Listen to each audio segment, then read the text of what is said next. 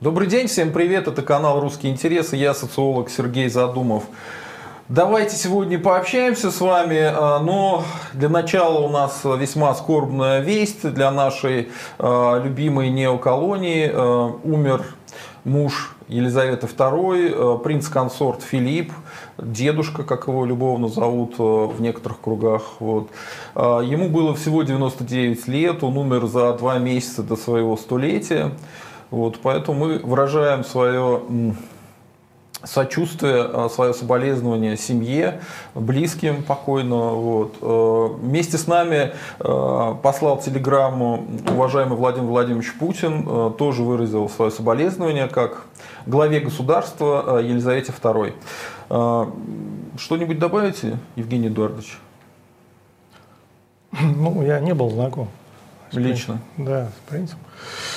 Значит, ну, любая смерть э, там, государственного деятеля – это как бы действительно повод выразить соболезнования стране и, так сказать, э, родственникам.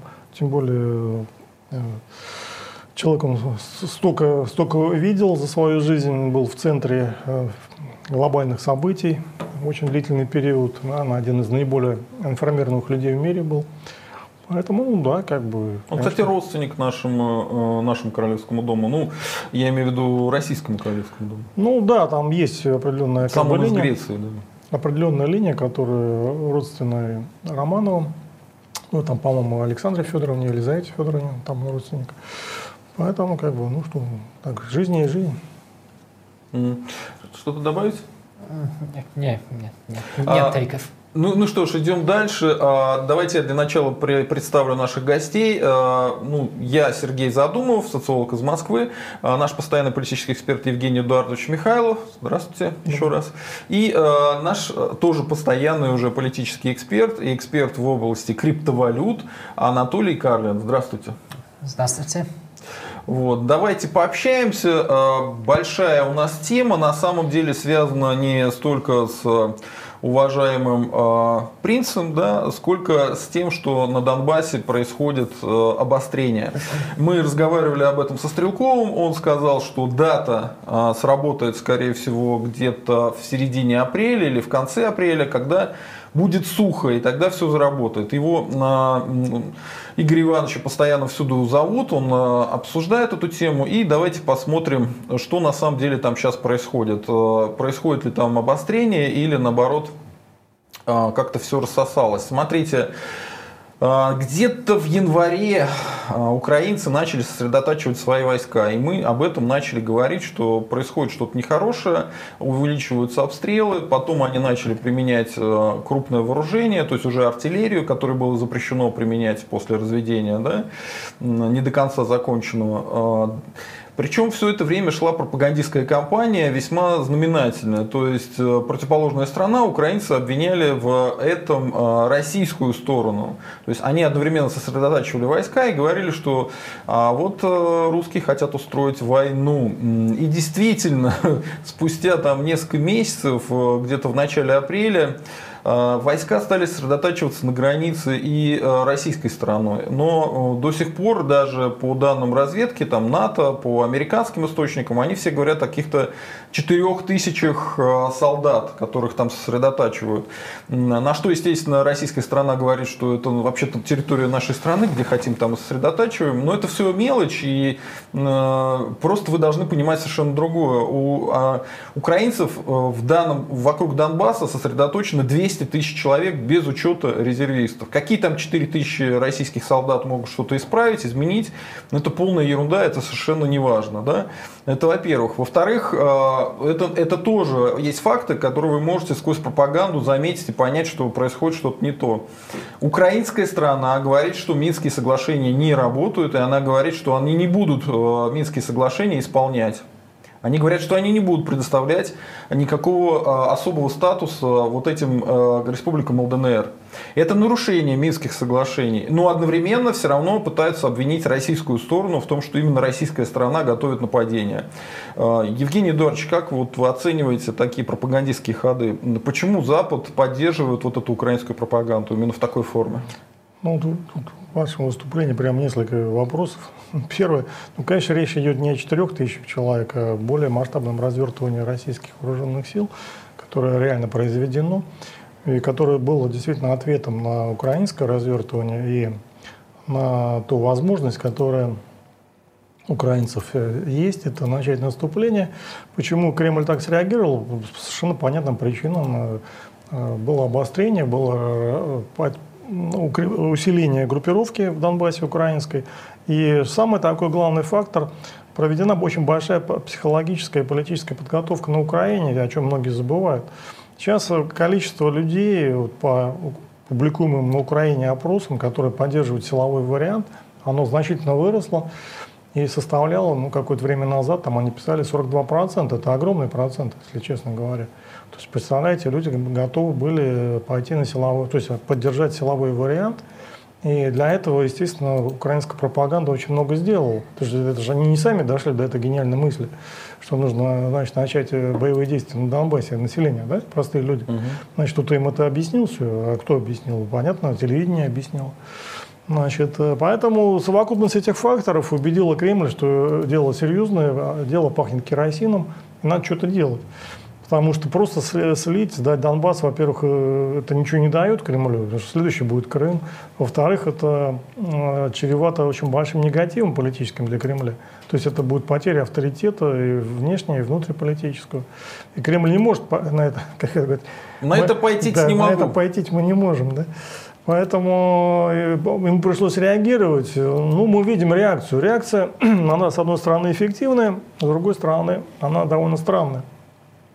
То есть, да, они э, пошли на, э, значит, военные меры предосторожности, то есть они развернули войска, но в основном они развернуты около Донбасса и в основном развернуты в Крыму. То есть, хотя ну, реально, что остановил бы Киев, это развертывание войск на севере, туда, это в районе Сум, там Чернигова, где нету никаких украинских укреплений, войск. И обозначение там наших группировок, оно ну, поломало весь план боевых операций, потому что украинцы, они готовы к каким-то столкновениям военным, и в том числе с российской армией, ну, в районе Донбасса. А в районе всей, на, на протяженности всей границы они, понятно, не готовы. Они к Крыму подтянули что-то, да? Ну, Крым это тоже локально. Что там, это перешейк, там, сколько там километров, 25, уж я не помню. Значит, это, они не могут не блокировать наши десанты в Черном море, ни э, самый простой вариант для России действовать. Это, конечно, действовать на север, северной границе. Харьков, то, что Стрелков говорил. Ну, Харьков это близко к Донбассу, там еще какие-то силы у них есть, а севернее там ничего нету фактически. Они не могут ничего там сосредоточиться, у них резервов недостаточно, и укрепления нету. То есть все это требует времени, силы, средств, там попробовать закрыть эти направления. Поэтому сосредоточение там российских войск, конечно, было бы серьезным таким шагом. Ну, этого не сделали. Ну, в принципе, судя по заявлениям украинцев, э, они начали значит, какие-то такие тоже э, как-то так немножко откатывать назад, да, в свои... А вот это вот что это? Я не слышал еще, что они Ну, Зеленский сказал, что надо бы там вернуться к перемирию, этот Хомченко, или кто у них там, этот генштаб, он там, министр обороны, да, угу. Хомчак, или как его там звать. Значит, он говорит, ну нет, мы не, там, как бы не готовы, там, значит, то есть еще недавно он говорил, что мы готовы к силовому варианту, а сейчас он говорит, ну это как бы приведет к большим потерям, как бы опять-таки до конца не ясно, то ли это дымовая завеса, они пытаются как-то так это ослабить э, российские усилия и потом все-таки начать действовать, то ли они действительно решили откатить назад с э, Понятно, что они получат ущерб, и они американцы политические в результате. Но, значит, видимо, они, возможно, пришли к такому выводу, что ну, Россия все-таки вмешается, и не стоит так рисковать. Россия, дел, дел, ну, как бы она вот выступает с заявлениями довольно странными, вот я о чем хотел бы, так сказать, э, пояснить. То у нас Патрушев говорит, что мы там типа не будем вмешиваться, да? Ну, что это значит? Непонятно. Значит, то Козак говорит, что если как бы Украина там э, какие-то красные что линии... будет начало конца Украины. Да, красные линии перейдет, то мы мешаем, вынуждены будем вмешаться, защитить там людей. И это будет началом конца Украины. То есть это разнонаправленные как бы заявления, да? То есть нет четкой позиции.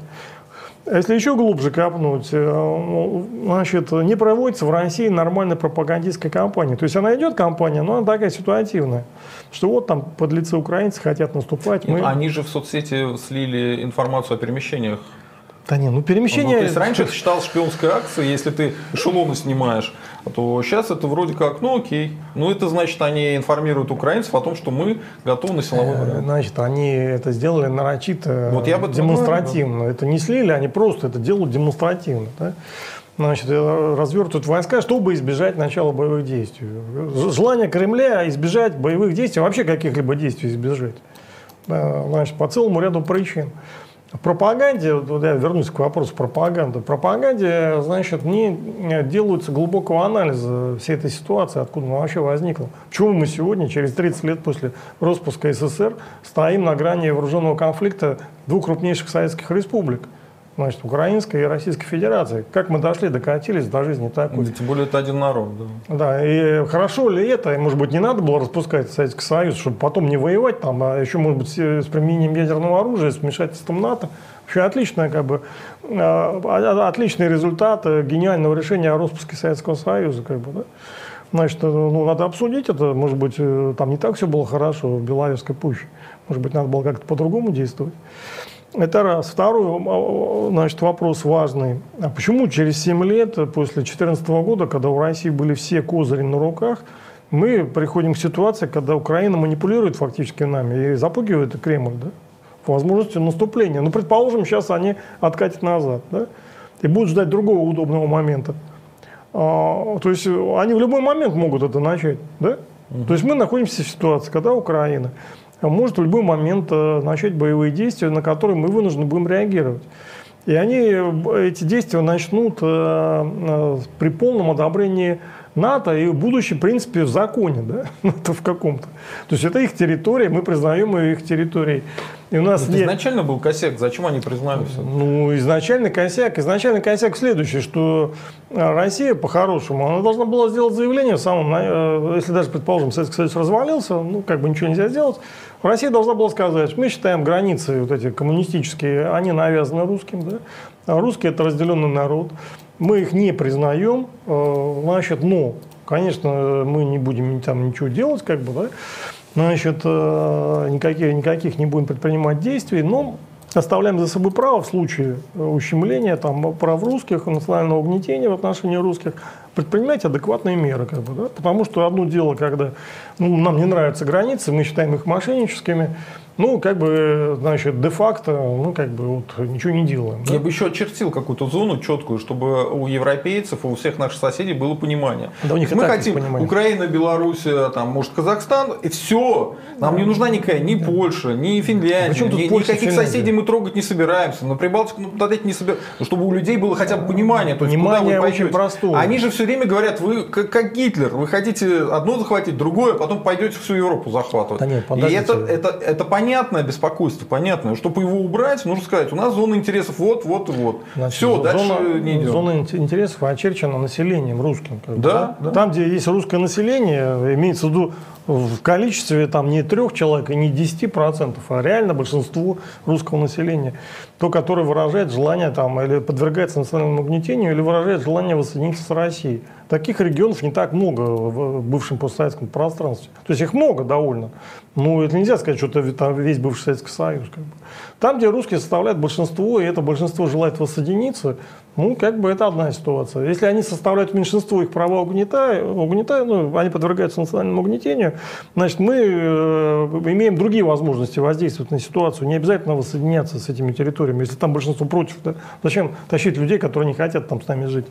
Значит, это, ну, две, два вида как бы, ситуаций, которые могут быть э, связаны с русскими. Да? ну, которые остались в других республиках в результате развала Советского Союза.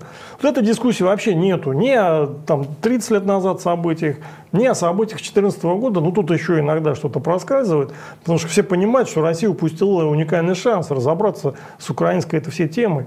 Не, не быть ситуации, когда Украина в любой момент может начать какие-то там, значит, э, конфликт какой-то, да, который приведет нас к войне и с Украиной, и чуть ли не с НАТО. Как бы. И где мы будем виноватыми еще при этом. Но сейчас же все сделано, чтобы мы и были виноватыми. Ну, да. Понимаете, а почему оживились украинцы? Они оживились после истории с э, Нагорным Карабахом.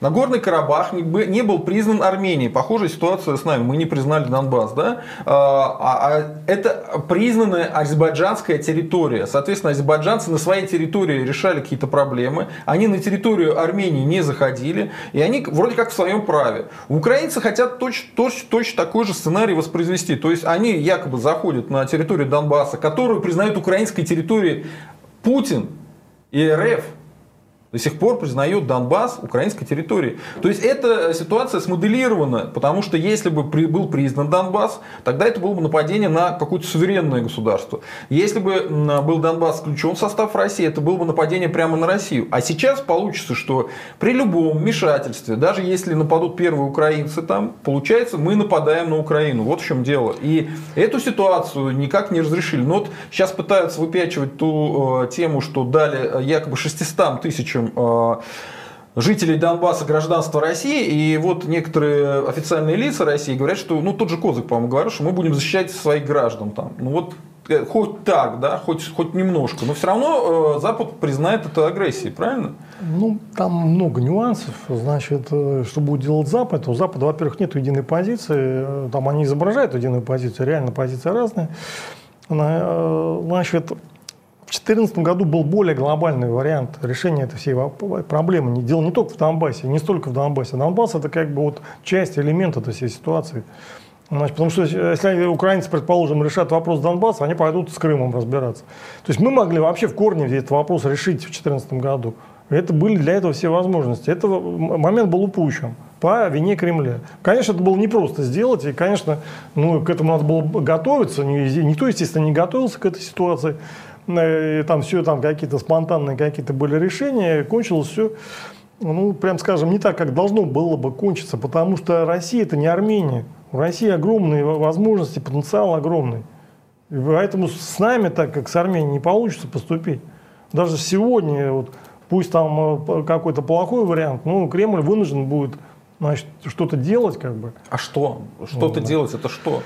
Я не знаю, что они будут делать. Есть много вариантов. Я говорю, даже в самом плохом варианте они вынуждены будут защищать эти республики и, и предпринимая, предпринять вооруженное вмешательство. Надеюсь, под э, своим флагом, а не как в прошлый раз, там, когда бы там непонятно, что было. Как бы, да?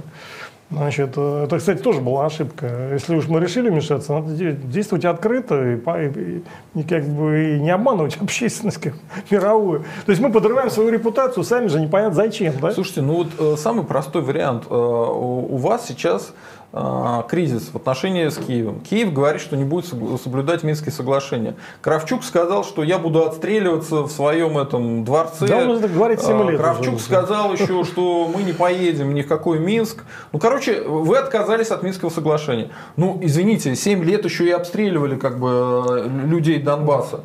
Это самый идеальный момент, чтобы сказать, что ну окей, тогда мы тоже отказываемся от Минских соглашений, и мы признаем э, ЛДНР как независимое государство. Нет, да. Начнем с этого. Если вы еще что-то вякнете или свои войска пригоните, мы их включаем в состав после референдума. Так наоборот, надо было воспользоваться, воспользоваться украинской глупостью, как бы, которые, которые хотели, их сейчас хотят еще начать боевые действия и действовать самим. Действительно, там проблема в том, что Кремль, Кремлю это не надо. Кремль не хочет присоединять Донбасс, не хочет их интегрировать в Россию. Ну, не хочет, да, по каким-то своим там завихрениям. Но здесь дать их не может. Поэтому вот он мучается, как белка в клетке, там, э, крутит это колесо бессмысленное Минских соглашений. Значит, конечно, по-хорошему они должны сейчас вести войска в Донбасс, а тогда войны не будет, потому что украинцы не смогут э, штурмовать укрепленные позиции, занятые российскими войсками. Хотя бы миротворцев введите. Да, да не надо никаких миротворцев. Миротворцев нельзя вести односторонне. А, какие, ну да. какие миротворцы? А Киев никаких миротворцев туда не пустит. Миротворцы – это когда разделяют две стороны по, по решению международных органов и согласия сторон. Туда надо, э, можно и нужно вести российские войска, и тогда мы э, военный вариант исключаем. Да, мы получим санкции, ну, мы за... и так получим, ну, в любом случае. Нет, нет, Мы нет, сейчас сидим, нет, ждем нет, новых санкций, разве нет, не так? Нет, не так. Значит, если боевых действий не начнутся, украинцы отступят, то за что санкции? Санкции, санкции нам Штаты обещали, во-первых, за вмешательство в выборы, во-вторых, нет, за Навального, и в-третьих, за да, что-то там еще у них было, за нет, хакерские атаки какие-то. Да, эти санкции за Навального, за выборы и там за что-то еще. а санкций за Украину не будет, дополнительных мощных санкций, да, которые могут быть, если там начнутся боевые действия, Россия вмешается. Или даже если мы просто займем эти позиции, как бы не допустим боевых действий, потому что украинцы не смогут атаковать э, российские войска в обороне, как бы, на укрепленных позициях. Как они, я же не сумасшедшие. Значит, конфликта вооруженного не будет. Но санкции будут, гораздо более сильные, чем там за Навального или там за хакеров каких-то. В этом проблема. Дилемма Кремля такая. Ну, Кремль надеется пережить эту ситуацию опять, там перетерпеть как бы, да. Он Это запу... пассивная позиция. Ну, не совсем она пассивная, он пытается запугать Украину. И второй момент, он не желает принимать э, эти республики в состав России, ну не хочет он принимать. Не хочет. Но он вынужден пойти на определенные шаги в этом направлении все равно, даже несмотря на то, что он не хочет. Поэтому он раздает там паспорта, как инструмент влияния на ситуацию, чтобы избежать худшего развития для него событий. Поэтому точно сказать, что там будет сложно. Ну, что надо делать, я сказал, как я вижу эту ситуацию. Ну, у меня, может быть, недостаточно информации. Ну, позиция Кремля выглядит довольно слабой, но в принципе, в принципе, а, они могут и выиграть. Если украинцы отступят, то Кремль, конечно, политически выиграет. Он как бы решил вопрос, он не получает новых санкций, он укрепляет свой авторитет, то есть он смог э, разобраться с Украиной без войны. Ну, отлично, как бы они так считают. Поэтому, если украинцы отступят, Кремль выигрывает. Это пока блеф такая, понятно. Угу. Понятно. Анатолий, э, очень хочется вас спросить, э, а вы что думаете по этому поводу и какой вариант э, с точки зрения э, русских был бы наиболее выгоден? Потому а, что сама по себе война, конечно, невыгодна ни украинцам, да. ни русским, учитывая, что мы один народ. Да, но я поддерживаю интеграцию в Россию в Россию, конечно, поэтому, но смотря это с точки зрения украинцев, то есть это, а, здесь, я думаю, ничего сложного нет. А, в принципе, они, как здесь заметили, насмотрелись э, на то, что э, произвел Азербайджан. Была смена власти э, в Вашингтоне на более дружелюбную к Украине. То есть это две вещи. Но третья вещь, и не самая маловажная, конечно, это то, что уже достаивается последняя ветка Nord Stream. Когда он запустится, Украина это теряет 3 миллиарда долларов в год. А это звучит э, небольш... как небольшая сумма, но на самом деле это не так. ВВП Украины это 150 миллиардов э, в год, а, а военный бюджет это 7 миллиардов долларов. Поэтому ну, фактически половина военного бюджета. Это во-первых. А, во-вторых, Зеленский он э, сейчас вроде теряет популярность по опросам.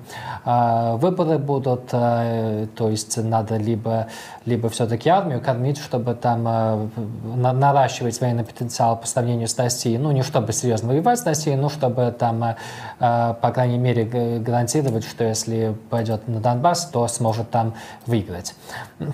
А, без, без больших потерь. А, а это, это две, две вещи одновременно не, нельзя делать. А, ну и еще этот вопрос лучше побыстрее все-таки решить, потому что это, ну, ну, это бремя вокруг вокруг таких украинских, украинских властей, но это как такая это такая центральная вещь в политике сейчас, вот этот Донбасс и так далее, там нельзя даже обсуждать варианты, там, там будут предательства, там будут обвинять себя, если ты там э, э, будешь там э, предлагать какие-то варианты такого долгосрочного решения этого. И поэтому это еще одна причина избавиться от этого всего. Поэтому со стороны украинских властей это понятно, почему они туда начали э, притягивать э, военщину. Ну и с российской стороны тоже это здесь нет секрета. То есть я думаю, что кремлинам все-таки предпочли бы, чтобы там ну, вот это удостоить Nord Stream и спокойно качать газ через через Северное море и таким образом еще и давить Украину одновременно. А, но если а, Украина действительно серьезно нападет на Донбасс, то я не думаю, что это будет просто политически возможно а, Кремлином избежать открытого открытой интервенции там. Потому что все-таки, ну, конечно, российская армия намного сильнее до сих пор, чем украинская, но разрыв между ними намного меньше, чем в 2014 году. А, поэтому избежать открытой интервенции, как э, они смогли это сделать в 2014 году, уже уже будет невозможно. Э, надо будет впрямую вмешаться. Да. А, но единственная проблема, конечно, если впрямую вмешаться на Донбассе, на самом, то и с другой стороны и вероятность, что закроют, уже прикроют э, Nord Stream, уже будет подходить к 100%. А если так, то можно и со мной заодно и взять и э, разные другие территории, там Харьков, Одессу и так далее. Хотя бы вот этот канал, э, который э, ведет, э, который поблизости э, к Крыму. А, поэтому я это рассматриваю как э, покерную игру фактически, то есть э, э, Киев повысил ставки, ну а Россия вот сосредотачиванием своих сил на границе Украины в свою очередь еще дальше повысила. А теперь ответят ли украинцы или нет, или, или они там сдадутся. Но это, это я уже не знаю, что они будут делать сейчас, как как Задумов а, отметил, это здесь разные сигналы сейчас там идут. Эм, Анатолий, я смотрел э, выступления украинских экспертов на канале э, Радио Свобода.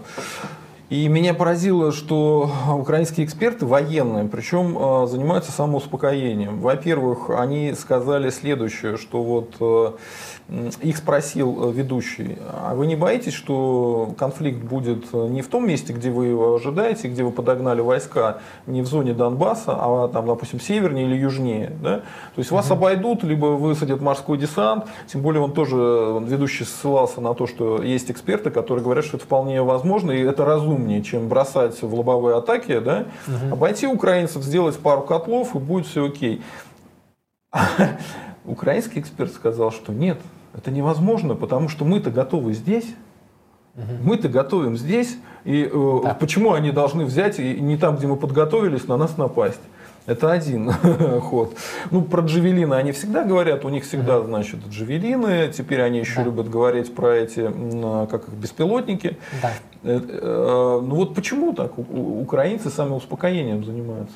Э, но я думаю, что это два элемента. Это, во-первых, может, вполне допускаю, что есть элемент э, самообмана, э, но это никого не надо, это никого не должно удивлять. Это все вроде грузины тем же самым занимались. Ну и насмотрелись все-таки то, что там как вот эти байрактары действовали со стороны Азербайджана. То есть если бы Армения даже свои вот эти четыре Су 30 вела бы в бой, то этого они бы э, очень быстро бы исчезли бы э, с, с, с конфликта. Э, но они это не сделали, поэтому вроде такое вдохновление получили. Ну и а второй элемент то, что я думаю, что все-таки украинский генштаб, он, наверное, все-таки многие там соображает реальный баланс сил. А, но это политически непрактично, это высказывать. То есть там а, постоянный а, во всех вообще-то военных структурах э, всегда идет э, постоянный отбор на конформизм. Mm. Поэтому вот эти две вещи, я думаю, что вполне все объясняют. А, кстати, еще я бы хотел бы одну вещь добавить, это то, что я не, не, не думаю, что есть большой смысл так э, вглубленно обсуждать там 2014 год, это уже древняя история, не говоря там еще о 91 год. А, но чего я бы хотел бы отметить, это что сейчас геополитическая конъюнктура все-таки а, достаточно существенно изменилась. Во-первых, Россия сейчас а, более защищена от э, санкций от западных, то есть, ну, благодаря того, что мы уже там 7 лет проживаем под частичными западными санкциями. Это, во-первых, то есть импортзамещение, это все вот это.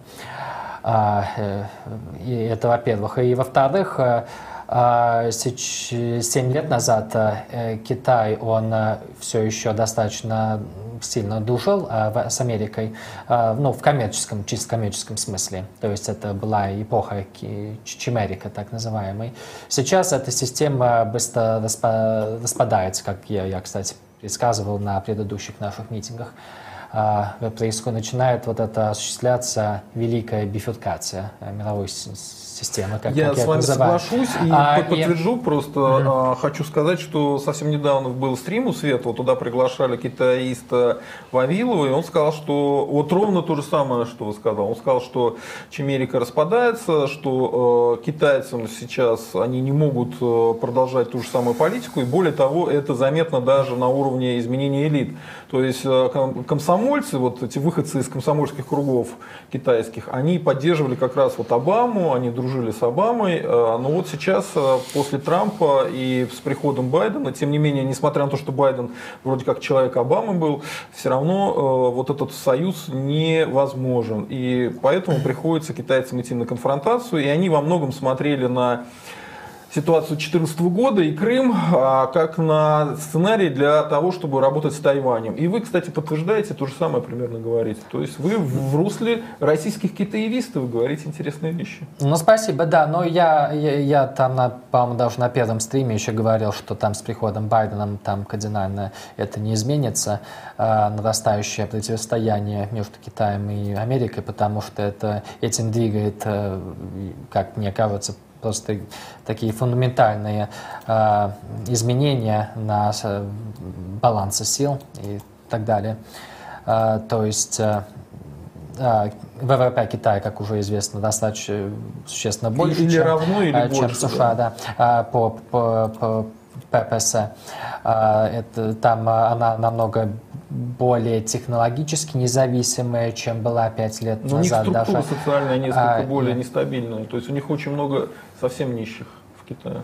Ну, и это быстро изменяется. То есть там, когда ты растешь там 7% э, в год, то это все это быстро исчезает. Я не думаю, что там больше внутренних противостояний, чем, чем в Америке сейчас, э, если там угу. смотреть по новостным лентам.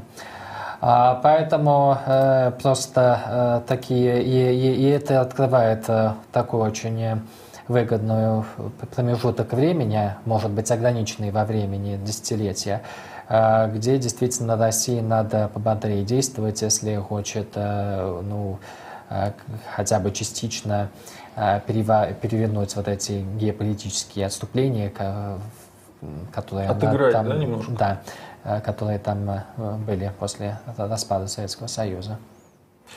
Ну, спасибо. А, Евгений Эдуардович, вы считаете, что вот э, китайский фактор тут вообще как-то важен, он учитывается? Ну, он имеет значение, естественно, потому что обострение конфликта на Украине, оно связано, естественно, с разборками значит, Америки и Китая, потому что это отвлекает Америку от борьбы с Китаем. Это выгодно каким-то кругам, я думаю, в Европе, на мой взгляд. Значит, э, ну, американцы э, их там как-то убедили, что надо, что Россия союзник Китая, надо вот Россию немножко там вот так прессануть. Тоже, тоже связать ей руки, чтобы она поменьше помогала Китаю. Ну, в общем, довольно большое хитросплетение. Почему не договориться наоборот? Да никто там не собирается договариваться. Как можно договариваться? О чем? Значит, э, ну, хотя бы о нейтралитете РФ. Значит, никто не договаривается, не собирается договариваться. Значит, э, это раз, и это невозможно, потому что нам нужно изменение статус-кво. По-хорошему, наш национальный интерес заключается в изменении статус-кво, которое нам навязано. Оно нам невыгодно. Значит, кстати, хотел дополнить э, тему по вот, украинских экспертов. Э, я думаю, что они э, исходят из того, что Запад не даст России широко действовать, действовать так, как нужно. Что Россию обяжут значит, действовать там, в рамках Донбасса, может быть, даже без применения авиации или еще что-нибудь в этом же духе. А, то есть ограничено, локально и ограничено. Вот на это расчет, что Запад надавит, там пригрозит, даст кнут, даст пряник, как бы, и Россию загонит в такие рамки. Знаете, как бы русские, почему вы там вот э, как-то так вот неправильно стоите, значит, давайте кучнее, нам будет удобнее цели, Да, да, целиться. Как. Я, я просто вот в подтверждение ваших слов э, и дам вам заодно буквально секунду передохнуть. Этот же украинский эксперт, когда его спросил американец, ну не американец, а, ну, наверное, он американский гражданин, этот ведущий радиоканала «Свобода», да, ну, он там российского происхождения какой-то. И он его спросил, а на что вы, собственно говоря, рассчитываете? Вы что, считаете, что будут за вас кто-то воевать там в НАТО? Он, этот э, украинский эксперт, сказал буквально следующее, что мы надеемся на поддержку НАТО, на военные поставки и на беспилотную зону. Бесполетную. Что, бесполетную зону, да, на то, что м, запретят э, использовать авиацию, вот как раз над Донбассом, и, соответственно, НАТО будет контролировать этот процесс. Но а с чего они решили, что Очень просто. это Они делать? дадут пряник и скажут, это, вот вам красная линия. Если вы переходите эту линию, значит, мы вам такие-то там меры принимаем кон- контр- противодействия. Если вы переходите следующую линию, такие-то меры. И Кремль как бы загонит, э, значит, в какую-то такую, значит, ну не скажу ловушку, но в какой-то коридор, где он сможет решить свои проблемы, а натовские- но локально и частично. натовские самолеты готовы эту защищать без- Дело- бесполетную и- зону? и это По-моему, тоже- это ерунда, нет? Нет, это не ерунда, и это тоже может быть. Но там есть других вариантов, множество. Скажем, вы э, действуете помимо Донбасса, мы отключаем SWIFT. Вы применяете авиацию, мы полностью уничтожаем там Nord Stream. Там, да? Вот я, я условно говорю. Я думаю, что Nord Stream будет закроют, даже если Россия просто они только на могут, они могут пообещать, пообещать не закрывать и закрыть. Да. И это тоже возможно. И вполне, э, знаете, это меня обрадовала такая вещь. Это я недавно исследовал этот вопрос именно.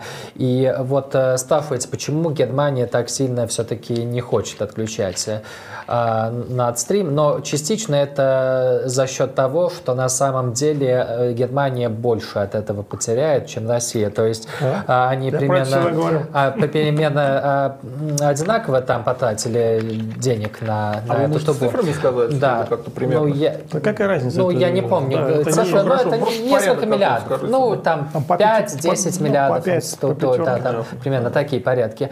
А, но там чего гла- главное, это а, то, что все-таки кремлины оказались мудрые э, в этот раз каким-то причинам, но они там прописали разные вот эти условия, что если там этот э, э, проект как, каким-то образом взрывается, э, там э, третьими силами какими-то та- так далее, а, то там будут выплаты, э, по страховочные выплаты. А большинство, а подавляющее большинство, и это лежит на европейских и особенно на немецких банках. Ага, то есть они еще денежку не хотят потерять, понятно. Да, поэтому это они все-таки мудро сделали, что застраховали это, потому что это было очевидно, что а, в том числе и американцам будет выгоднее всего это не с самого начала его Ну, закрывать, а да. когда уже там деньги вложены. Ну, это удар по немцам. Американцы прекрасно понимают, что это больше удар не по русским, по немцам. Русским, в принципе, не так уж нужен этот э, газопровод.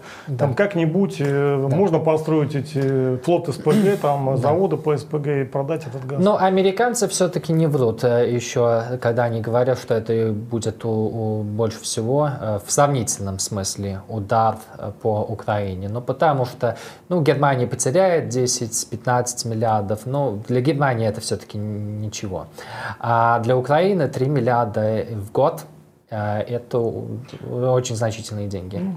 А как вы думаете, почему э, американцы явно подталкивают украинцев к этому конфликту? Они хотят получить более явные причины для санкций, но причин уже миллион. Зачем им еще дополнительные какие-то? А я не причины? думаю, что это, я думаю, что я не думаю, что это даже американцы больше всего подталкивают. Я думаю, что это, эм, может быть, российские э, такие политические анализ- э, а- аналитики часто недооценивают, что все-таки у украинцев у них тоже есть такая своя может быть, ограниченная, но Нет, я- все-таки субъективность просто- Нет, я вас понял, но я просто исхожу не из того, что А. украинцы говорят, а исхожу из того, что американцы в этот конфликт постоянно вмешиваются, все время говорят, что вот-вот э, и разные лица, понимаете, все уже высказались на эту тему в американском истеблишменте. Если бы их этот конфликт не интересовал, и они бы украинцев не подталкивали, они бы не обещали им помощь, не обещали то, все, пятое, десятое, а они именно обещают. Значит, это они их подталкивают, они их обнадеживают, говорят им, ребята, все будет хорошо, идите вперед, наступайте, мы вас поддержим. А как поддержим? Вот э, сидит украинский эксперт и фантазирует, что будет бесполетная зона.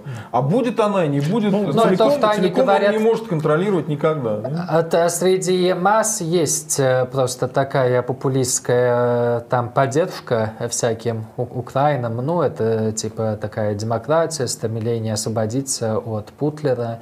А, ну, такие идеи, которые уже да, давно там существуют. А еще, конечно, постоянные отсылки к политике апизмента, которые там западные державы проводили по отношению к Гитлеру, то, тоже часто упоминается в этом контексте.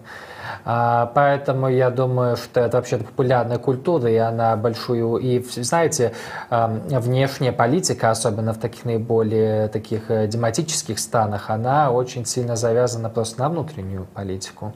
Ну, поддержка лоббирующих структур каких-то, да? Но ну, это тоже, да. украинских в том числе. Да, но это, но это справедливости ради не такой большой фактор. Там дело не в меньшинстве, хотя оно есть тоже. Это... Там в целом они, в целом свое население убедили, что вот Россия такая империалистическая держава, которая там пытается задушить молодую демократию. Значит, пятое, десятое. И э, Кремль э, в этом смысле подыгрывает, потому что он четко не, он не говорит какой-то внятной как бы линии. То есть он говорит, нам ничего не надо, и тут же вмешивается вооруженный конфликт. Да? Вот с точки зрения внешнего наблюдателя, который не знает подноготную всей там, да, угу. чисто э, действия Кремля выглядят логично. То есть он или врет, когда говорит, что мы там за все, так сказать, мы ничего не хотим, нам ничего не надо. Но если вам ничего не надо, что вы там в конфликт влезли, тут в конфликт влезли. Да? То есть у, у Кремля, конечно, есть объяснение, но оно невнятное. Невнятное. И оно как бы не объясняет полностью их политику. Да? Поэтому ну, ну, совершенно непонятно, например, зачем они влезли в конфликт там, в Абхазии, в Осетии. Так, с точки зрения даже и российской, как бы непонятно. Ну, ну разбираются там грузины там, значит, с, с, с абхазами, а мы тут при чем? Значит, э, как бы, если бы мы там воссоединились бы с, абхазами, если бы они хотели с нами воссоединиться, то было бы о чем-то можно говорить. А так мы влезли там, вроде навредили грузинам, ну, как-то помогли абхазам. А в чем наш интерес, непонятно, да? Не, не интерес же нас навредить грузинам. Такого интереса, я думаю, у нас ну, нет. наказали за приближение к НАТО. Нет, ну наказали, да, ну как бы это понятно, но это не совсем нам э, это э, выгодно. Это не наш национальный да. интерес. То есть не нам национальный... присоединять абхазов никакого интереса нет. Но вы знаете, все-таки в 2000-х э, годах еще Буш и, и, и вот эти все вот эти люди, они достаточно активно толкали и продвигали и идею вступления в НАТО Грузии и Украины. Но после того, как а, Россия, э, то есть кулаком разбила Э, моду грузинскую вот эту, э, то об этом уже разговоры закончились. И даже, в принципе, сегодня уже особо никто и не разговаривает даже сегодня о привлечении Украины в НАТО. Поэтому не, ну, в этом они, смысле... Они как раз говорят, этом, вот как раз сейчас украинцы активизируются. Это украинцы говорят об этом, а на Западе это, э, серьезно об этом не говорят, в отличие это от правда. 2000-х. Я считаю, что это надо правда. было не какие-то там частные вопросы там по Грузии решать, непонятные достаточно достаточно населению, в том числе нашему. Надо было определить четко, сказать, границы мошеннические, русских они не устраивают. Мы как бы будем на это все смотреть, и если, не дай бог, где-то будут русских угнетать, и русские захотят получить защиту, то мы эту там, защиту окажем. Если будет большинство населения за воссоединение, то мы как бы этот вопрос будем как бы обсуждать и, может быть, даже решать. Если там меньшинство русское страдает, но мы там другими способами будем этот вопрос решать. Тогда понятно, вот у нас живут русские, мы как бы их защищаем. Это понятная политика ну, в мире там, да. А, а почему русские должны защищать абхазов, трудно сказать. Да? Я как бы не против абхазов, упаси бог, да. Значит, ну, э, объяснить это западному, вот мы про избирателя говорили, да, западному, объяснить западному избирателю, а что Россия там делает, ну, довольно сложно, на мой взгляд. Ну, Грузия хочет НАТО, это ее право, как бы, да, по большому счету. А, давайте немножко фактор Британии а, обсудим. Тем более сейчас там большие изменения есть. А, то есть умер принц Филипп.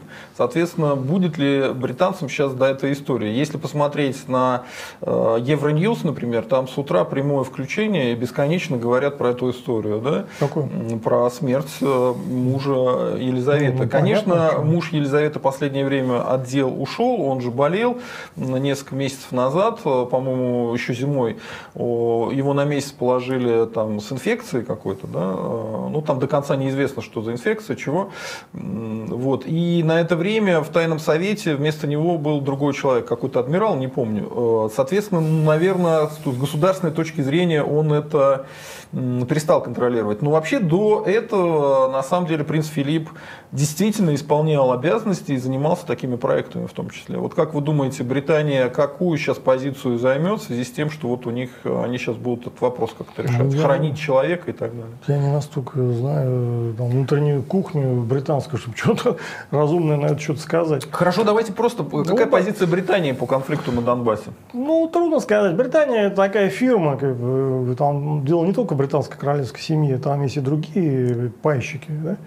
И акционеры этой фирмы. Это такая высшая, брит... ну, высшая британская аристократия, включая королевскую семью, а, которая имеет интерес э, очень во многих странах. Есть британское содружество, и оно, кстати, развивается даже численно, количественно. Они даже начали включать страны, но еще уже давно, которые вообще никогда не были даже английскими колониями. То есть это такое, такое сообщество, которое довольно жестко управляется. То есть вроде бы все независимые, но, значит, по линии спецслужб, там, по другим линиям, они как-то очень сильно координируют свою деятельность, как ни странно. Поэтому Э, это такая скрытая, скрытая темная э, как это, материя да, мировой политики, которая очень часто недооценивается. А если так, если реально посмотреть на это британское содружество, то там огромная численность населения, огромный ВВП, огромные военные возможности, финансовые возможности. Поэтому их позиция очень важна. И, ну, раз а, они как-то больше там с Россией связаны, ну, крайне не влияют, но, а, значит, американцы, наверное, больше влияния имеют. Ну, поэтому трудно сказать, какую они позицию займут. Судя по тому, что мы заняли довольно активную позицию, как-то пытаемся значит, напугать украинцев, ну, наверное, будет Англии это как-то выгодно в какой-то степени. Ну, вот если взять аналогию с э, Азербайджано-армянским конфликтом, то независимые наблюдатели и из э, Армении, и из Азербайджана говорят, что там активизировалась Британия очень сильно. И там, и там. Э, вот. Соответственно, и здесь, может быть, тоже как бы Британия активизировалась на Украине. Я слышал мнение украинских экспертов, что если раньше бегали в посольство США договариваться, то теперь бегают в посольство Британии договариваться договариваться. Вот э, в этом смысле давайте представим, а что выгоднее было бы всего британцам в данном, э, в данном случае? То есть как им выгодно было бы повернуть конфликт на Донбассе? Единственное, что народ смотрим, вот QR-код, это возможность задать донатами нам вопрос.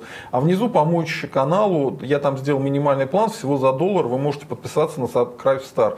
И не забываем ставить лайки, потому что всего 25 лайков, хотя нас смотрят 132 человека онлайн. Поставьте лайк, это очень просто, и подпишитесь на канал. То есть какая может быть позиция у Британии по вот дан, конкретному вопросу Донбасс. Им выгодно обострение или выгодно, чтобы все ничем закончилось? Им чья сторона выгоднее, что победила? Украинская да. или российская? Что? Это трудно сказать. Британия, но она же не проводит такую постоянную политику. Она то сближается с Штатами, то, значит, как-то так с европейцами, значит, сближается. У нее есть интересы в Китае. Там она лавирует, манипулирует, и играет довольно, не довольно, а очень серьезную роль, а фактически номер два в мировой политике на сегодняшний день. Значит, ну это не значит, что Британия там вот, правит морями. Она все-таки у нее своих проблем хватает. Значит, ну они вот, э, что можно сказать, они, конечно, вот укрепляют свое это содружество, они его особо не афишируют, но это реально работающий механизм. Вот люди у нас не понимают. Они думают, что содружество типа нашего СНГ. Но если СНГ это вообще ни о чем, это, это, это, это вообще непонятная организация, которая занимается только высасыванием из России каких-то средств, как бы, да, значит, э, решением своих вопросов за русский счет а, то британское содружество, там совершенно все по-другому. Там, наоборот, все там подыгрывают значит, фирме Британии в той или иной степени. Поэтому, ну, какую они позицию занимают? Ну, не знаю, какую они занимают, мне трудно сказать. Угу. Хорошо. А, Сейчас, секунду, я, а, нам пришел платный вопрос, сейчас я на него отвечу. Единственное, что сейчас а, мы на него будем отвечать, единственное, что хочу зачитать несколько вещей. Исполняющая обязанности замминистра обороны США по политическим делам Аманда Дори приняла участие в онлайн-встрече с министром обороны Великобритании Беном Болосом и коллегами по НАТО из Канады, Литвы Польши, в ходе которой стороны обсудили ситуацию вокруг Украины. Это э, 7 апреля Пентагон об этом сообщал, пресс-служба. Пресс-секретарь э, президента США Джейн Псаки в марте сообщал, что Белый дом в ближайшее время намерен дать ответ на действия Москвы. По ее словам, администрация запрашивала информацию разведслужб по четырем вопросам предполагаемого отравления а, российского оппозиционера Алексея Навального. Раз. Масштабной хакерской атаки на федеральное ведомство США. Два. Предполагаемого вмешательства в выборы и наград за убийство американских военных в Афганистане. То есть по всем этим вопросам планировалось э, ввести какие-то санкции. И теперь, что интересно, ответил глава МИДа, дипломат, главный дипломат Сергей Лавров. Он прокомментировал новость о том, что администрация США завершит анализ российских злодеяний и готовится принять ответные меры. И линию Вашингтона в отношениях с Москвой дипломат Лавров назвал тупой. Вот как вам такой дипломатический язык? Ну, если мы отозвали посла, и он пока не вернулся в Соединенные Штаты, понятно, что наши отношения находятся на самом дне, как бы, да? И то есть там действительно они очень плохие, эти отношения. А, ну, если Лавров сказал, наверное, его довели до, таких, до таких высказываний. Потому что американцы ведут себя как слон посудной лавки. Вообще, зачем они лезут на Украину и мешают русским решать свои национальные вопросы, непонятно. Вообще, по-хорошему, они не должны этого делать. Ну, вот они это делают, да. Значит, лезут, лезут э, в дела русского народа. Ну, это плохая политика, если честно, да. Что они тут э, собираются, э, какую рыбу поймать, я думаю, что большого успеха они здесь не добьются, а могут поиметь проблемы. Как бы, да? Поэтому, на мой взгляд, американцы делают большую ошибку, что так глубоко влезли и пытаются укрепить раскол русского народа, хуже того, помогают стравливать части русского народа между собой. Да? То это, это им не зачтется. Да, да, это им зачтется, ну, в, не в хорошем смысле, как бы, да. То есть они свою карму ухудшает. Вообще, в принципе, американцев и русских особо-то ничего не разделяло. Еще, у нас нету никакой особой Да, еще 20, 20 лет назад, э, в принципе, таких особых даже антиамериканских настроений не было. Ну, они начались там в момент Сербии. Наоборот, был интерес к культуре, да. как раз до Сербии. До да, ну, в Югославии, потом вот это расширение НАТО, оно, конечно, вызвало там подозрения, и правильно вызвало подозрения. То есть американцы уже тогда начали какую-то неверную линию в отношении России. А, ну, может быть, их к этому подталкивали, но ну, сейчас у нас это их не официальная идеология антиамериканизм. Да. Ну, у нас не официальная идеология антиамериканизм, у нас политика антиамериканская, ну и пропаганда антиамериканская. Это и есть официальная Это не идеология. совсем идеология, это не совсем одно и то же. Идеология, пропаганда – это не одно и то же. Значит, э, поэтому американцы, на мой взгляд, здесь э, как бы ведут себя неправильно, они э, поимеют в связи с этим проблемам, но нам это тоже дорого обойдется, можно там заранее предсказать. Анатолий, ваше отношение к тому, э, какие интересы могут быть у Британии в регионе Украины, Донбасс? Я думаю, что в России слишком э, много думают и заботятся о Великобритании. Это страна с там, ВВП 2,5 триллиона долларов. Это то же самое, как и Франция. Германия это 4, 4 миллиарда для сравнения, Италия 2. Но Поэтому это одна из... центр. Ну, наравне примерно с э, Нью-Йорк-Сити, да. но... Э, два главных центра. Да, ну, да, достаточно влиятельная, как э, центр финансовых услуг. Но, с другой стороны, некоторые другие сектора, они слабее. То есть Италия, кстати, там у них более большая, побольше промышленный сектор, например. Кстати, такой малоизвестный факт. А, слишком много обращают внимание, а вот то, что вы говорите, что э, Содружество это тоже как, то же самое, как и СНГ, но это примерно я согласен с этим. То есть есть ли какие-нибудь там союзнические отношения там между Индией, это, ну, это единственная вот это такая действительно сильная, потенциально сильная страна там с Британией или какой-нибудь союзнические такие серьезные отношения с Э, с Британией нет, конечно. А, поэтому э, э, наоборот, Индия вообще-то неплохо душит. там с Россией, например. То есть это вот то, что там такие очень плохие отношения между Британией и Россия это особо там не действует. Э, то, что я согласен, кстати, это то, что э, англосаксы в целом, это они, как правило, действуют как и единый геополитический блок, то есть ну, США, Британия, Канада, Австралия и Новая Зеландия. То есть э, в, в мире спецслужб они там действительно самые такие близкие отношения, так называемые пяти глаз, five eyes, то есть они между собой э, Это Австралия, Канада, США, Великобритания, еще там кто-то. Новая Зеландия, да. Угу. А, поэтому и Канада. А, э, поэтому да, и есть, э, действительно можно рассматривать, если еще посмотреть, там я видел один анализ, кто с кем голосует в ООН.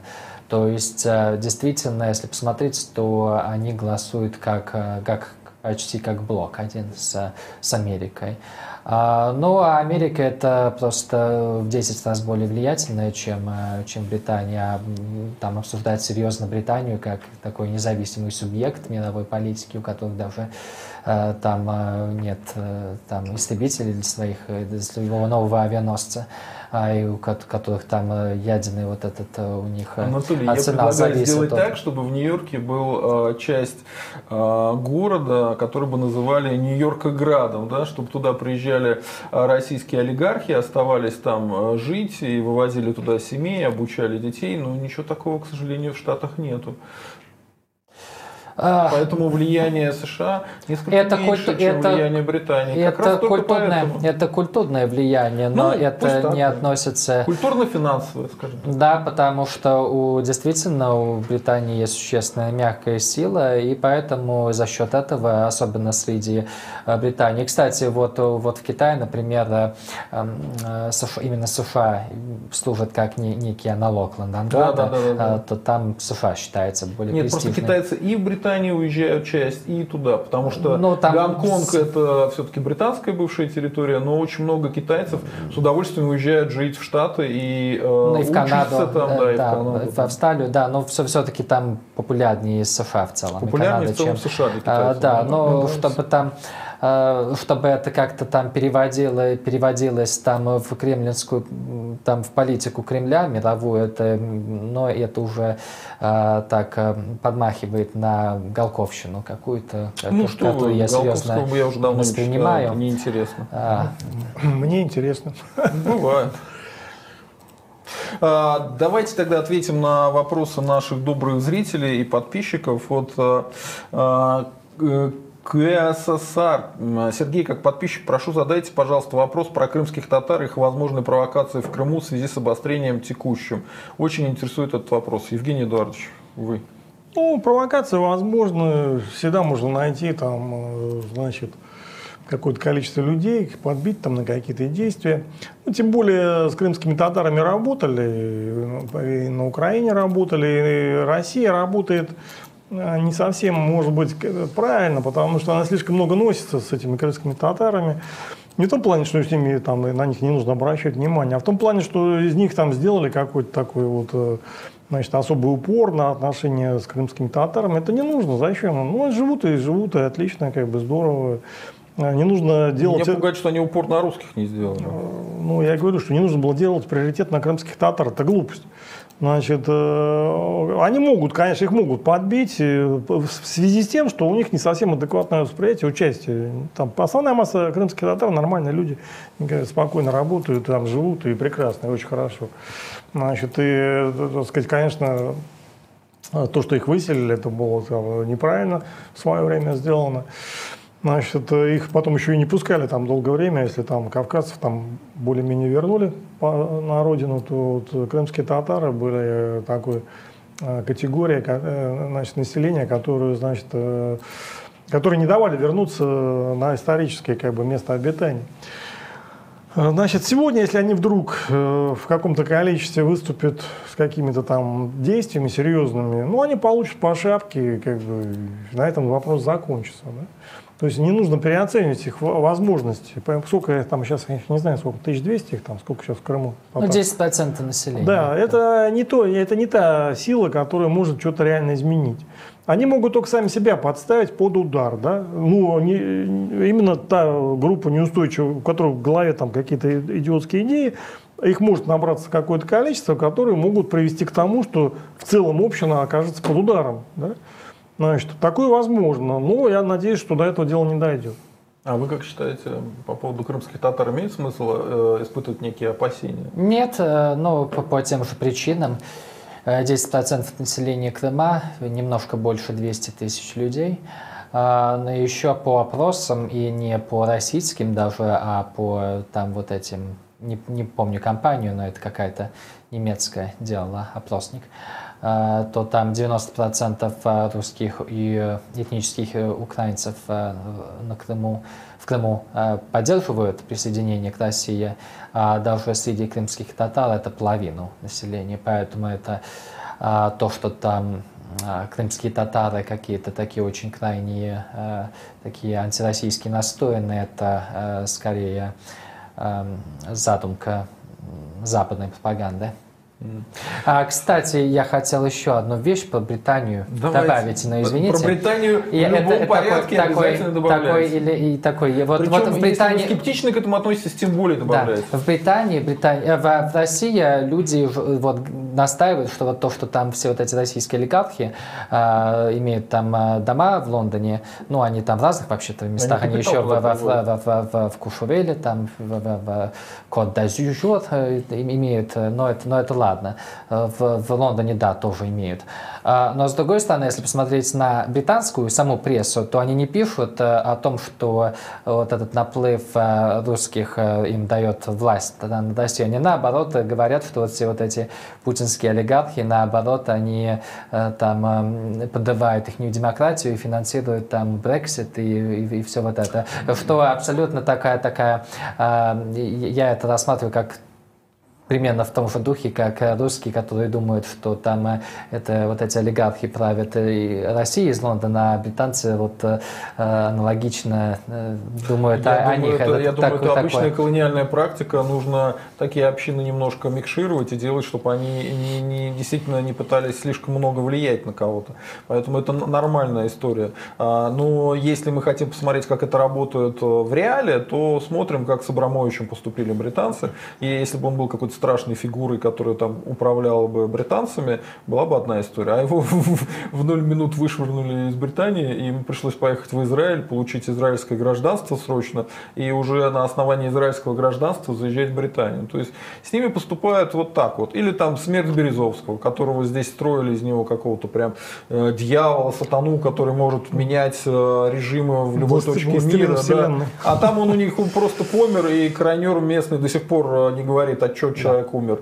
А, неинтересно. Ну, а банальная правда это то, то что в России есть э, достаточно много богатых людей, ну, многие, естественно, которые там нелегитимными способами э, там получили свои богатства, ну, все много богатых людей, э, ну, ну, и определенная часть из них, а особенно та, которая наиболее антикремлевская, э, они предпочитают иметь там э, вот эти там э, иметь вещи за границей. А, ну, дома это и так далее. зрения, да. Ну, это самая такая логичная точка зрения.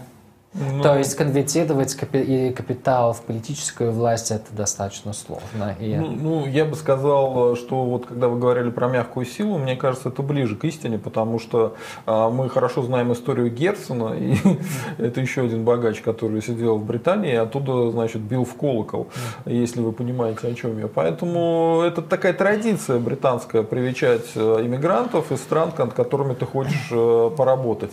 И хорошо бы Москве научиться этой мягкой силе. Сейчас вот у нас появилось наконец-то хотя бы слой политэмигрантов из Украины, и это меня радует. Но вот, например, политэмигрантов из Беларуси почему-то российские власти начали обвинять в каких-то уголовных преступлениях, объявлять в розыск и выгонять.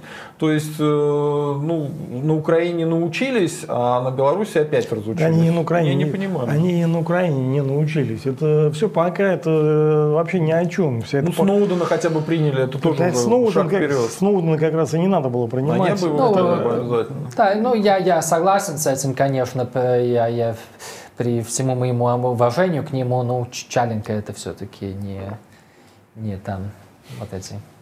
Но мы же не этого, мы же все-таки Сноудена пригласили, а он вполне нормальный чувак. Да, ну, Консервативный. э, Он предатель Америки, это как бы выглядело Ну, это антиамериканской... больше, больше как диссидент просто. Да. это там. Ну, там он э, выдал какие-то секреты, я не разбирал своего деле, как бы ничего он против... создал еще китайцев. Какая разница? Мы как бы его официально, значит, защищаем, да, поэтому мы и отвечаем за эту всю историю. Значит, что касается англичан, ну, извините, партия большевиков создана в Лондоне, как известно, да, на съезде, на втором. Поэтому не так все просто с этим Лондоном. Что касается политэмигрантов, ну, Россия и с Украины ничего нормального не делает. Ну, это же очевидный факт. Вот, например, возьмем Украину, да? Какая-то несчастная там Украина, у которой нет денег, она вдруг создает телеканал, который конкретно вещает на русском языке на Крым, там, да? И работает с крымским населением. Россия, у которой полно всего, там, да, деньги сыплются, в том числе на СМИ, там, миллиардами, там, не знаю, каких объемах, огромные а, объемы пропаганды проплачиваются по всему миру. До сих пор нет телеканала отдельного на Украину. Не обязательно спутникового там или какого-то эфирного, но хотя бы в интернете создали бы те, значит, э, телеканал бы, который бы делал бы какую-то там украинскую повестку дня бы, значит, как-то там, значит, влиял бы на украинские дела. Нет уже ничего. То есть это все несерьезно, ни о чем, как бы, да. Значит, э, какие-то идиотские партии там Медведчука поддерживали, какие-то украинские каналы поддерживали. Ну, где эти каналы? Где Медведчук? Куда все пропали деньги, которые потрачены на все это дело? Все пошло прахом. Ну, глупость же, очевидно. И то га- украинцы, и то там умнее делают. Этот канал ничего пользы особо не принесет, ну, которую на Крым они значит, сделали. Но это, по крайней мере, хотя бы правильная технология, как надо влиять на людей. А нас что делают? Финансировали Медведчука. Ну, отлично, зашибись, как бы, да. Результат на лицо, ничего нету, да. Ну Да, его запретили, канал закрыли. Да. Отличная работа. И жену Медведчука, по-моему, тоже под санкции поставили. А, вот у нас есть а, еще один платный вопрос. Народ, ставим лайки, подписываемся на канал. Лайки поставить прямо сейчас, по-моему, вообще 5 минут. А, вопрос прислал Сергей в тылу врага. Он прислал а, 366 рублей. Спасибо. Есть мнение, Укра отложит наступление до выборов в РФ. Дорого ли обходится Украм содержание этой воинственной группировки? Дотянут ли до осени? Ну, насколько я понимаю, НАТО дает деньги на это, э, Ну, и США, э, по-моему, они датируют всю эту историю. Ну, часть военного бюджета они точно датируют. Не знаю, там ситуация следующая. Дотянуть, конечно, можно, но каждый день затяжки будет э, приносить политический как бы, негатив для Украины. То есть будет выглядеть, что Кремль победил, а они проигрывают. Поэтому смогут ну, как бы они это пережить? Ну, не знаю, можно дотянуть. Ну, как бы им выгоднее сейчас начинать. Потому что, а что к выборам там, что произойдет в России? Что армию распустят или что? У нас вдруг выборы сделают так, что победит не Единая Россия, а, я не знаю кто, Навальный, да? Нет, нет, ребята, нет. Нет, ну все может быть. Я не исключаю такой вариант, потому что, может быть, я не готов сказать, что этого не будет. Ну, это будет там по всем признакам Единой России. По, Не, я будет имею в виду другое, примерно как в что 2011 году. я не сейчас. готов сказать, что украинцы будут тянуть до выборов, потому что А. не, вижу, не вижу для этого смысла. Ну нет, это и это дорого, конечно, будет просто. А, и все, да и все-таки... войска будут э, де- деморализованы таким ожиданием. Ну так, если разобраться. Вот они сидят там на позициях, да, они как бы... Им Говорят сейчас в атаку, да? ну, потом как говорят, сейчас? не надо. ну да, сейчас вот так, потом не надо. Так еще подождите месяц, другой. Ну это деморализация в любом случае будет. Ну, это, да, наркотики, алкашка. Да, у них и так с этим проблемы. А, ну, кстати, не только у них, но в Да, во ЛДНР мире то же самое. М, Анатолий, я вас в том числе позвал, чтобы вы рассказали, что происходит с биткоином. Потому что биткоин падал, но сейчас биткоин опять растет. Почему он падал, почему он растет? А, Расскажите нам. И имеет ли смысл вложиться в биток? Но это не финансовый совет, естественно, это все... Мы не даем финансовых советов, поэтому- Упоминание, чтобы там обез- Да, да, да. страховаться, чтобы там никто тебя в суд не, не, не подал. Я- то, я- что я там не любитель судов, да. Дадут свою квартиру, и биток там 10 раз упадет, и они там сам Не продадут продавайте это. свою квартиру и не покупайте биток, а продавайте да, свою квартиру и это отдавайте финанс, да. деньги э, Значит, на наш канал. Вот смотри, сейчас биткоин вырастет там в сто раз, и на тебя подадут в суд, что Я хотел продать свою квартиру, вложить в биткоин, но задумав меня отговорил. А, вот, вот сюда лучше посылайте деньги, вот сюда, вот, вот сюда. Так что надо... Да, вот сюда, вот тут всего один доллар в месяц, помогите нашему каналу продолжать работу, иначе можем закрыться. Да, ну, короче говоря, э, биток, он э, увеличился экспоненциально с тех пор, как он э, его изобрели. Правда, иногда шел резко вниз, но это такой циклический там происходило, пики в 13 в начале 18 года и в, в, этом, в этом году будет. А, то, чего я думаю будет, какая финальная будет стоимость битка, ну, можно его сравнить как с золотом. То есть, ну, биток, он во многих смыслах надежнее золота, потому что ну, золото оно красивее, у него есть исторический опыт еще, то есть такой, тут такая точка щеллинга, вокруг э, которого все согласились, что а вот богатство это золото, это означает золото, поэтому ты вкладываешь золото, и если ты отдаешь золото, то вот и оно всегда чего-то будет стоить. А, ну и то же самое биток, это первая, первая криптовалюта, которая была э, вообще э, создана. А, поэтому я думаю, что ценность будет иметь она вечную. А, и сейчас э, рыночная капитализация всего битка это где-то 1,1 триллиона долларов. Стоимость всего золота в мире где-то 10 триллионов. Поэтому допускаю, что а, в конечном итоге а, там биткоин может быть сравнится с стоимостью всего золота и увеличится еще на один порядок. Но это, это естественно, чисто, чисто спекуляция. Честно говоря, я думаю, что намного больше перспектив у Этериума и у всей, всей вот этой сферы, которая называется а, уже это расходят э, там, в такую массовую культуру уже. И это децентрализированное финансирование, финансы. А, DeFi. Это очень интересно, об этом поподробнее, пожалуйста. Что вы имеете в виду под децентрализированным финансированием? Да. А э, Ethereum это эфир у нас его называют попроще так. А, ну да, да. А, то есть эм, это э, если, если с, на биткоин можно смотреть как на такую цифровое золото, то, э, то эфир это как э, мировой компьютер, э, потому что там на нем уже можно строить так называемые умные контракты. Когда там чего-нибудь, там какие-то условия там выполняются, например, в мире, там цена там я не знаю, какой-нибудь там нефти или золото какую-нибудь там точку достигает, то можно запрограммировать, чтобы э, там что-нибудь интересное э, случилось, э, там выплатило какую-нибудь сумму. На этом можно строить там всякие финансовые инструменты, деривативы, опции и так далее. Э, э, и это в принципе, надежней традиционной традиционной финансовой системы, которая очень сильно централизированная, а, потому что но это, она намного более надежная, там, а, а, в принципе, ее взломать ну, теоретически практически невозможно. Это, во-первых. Во-вторых, она доступна с всего мира.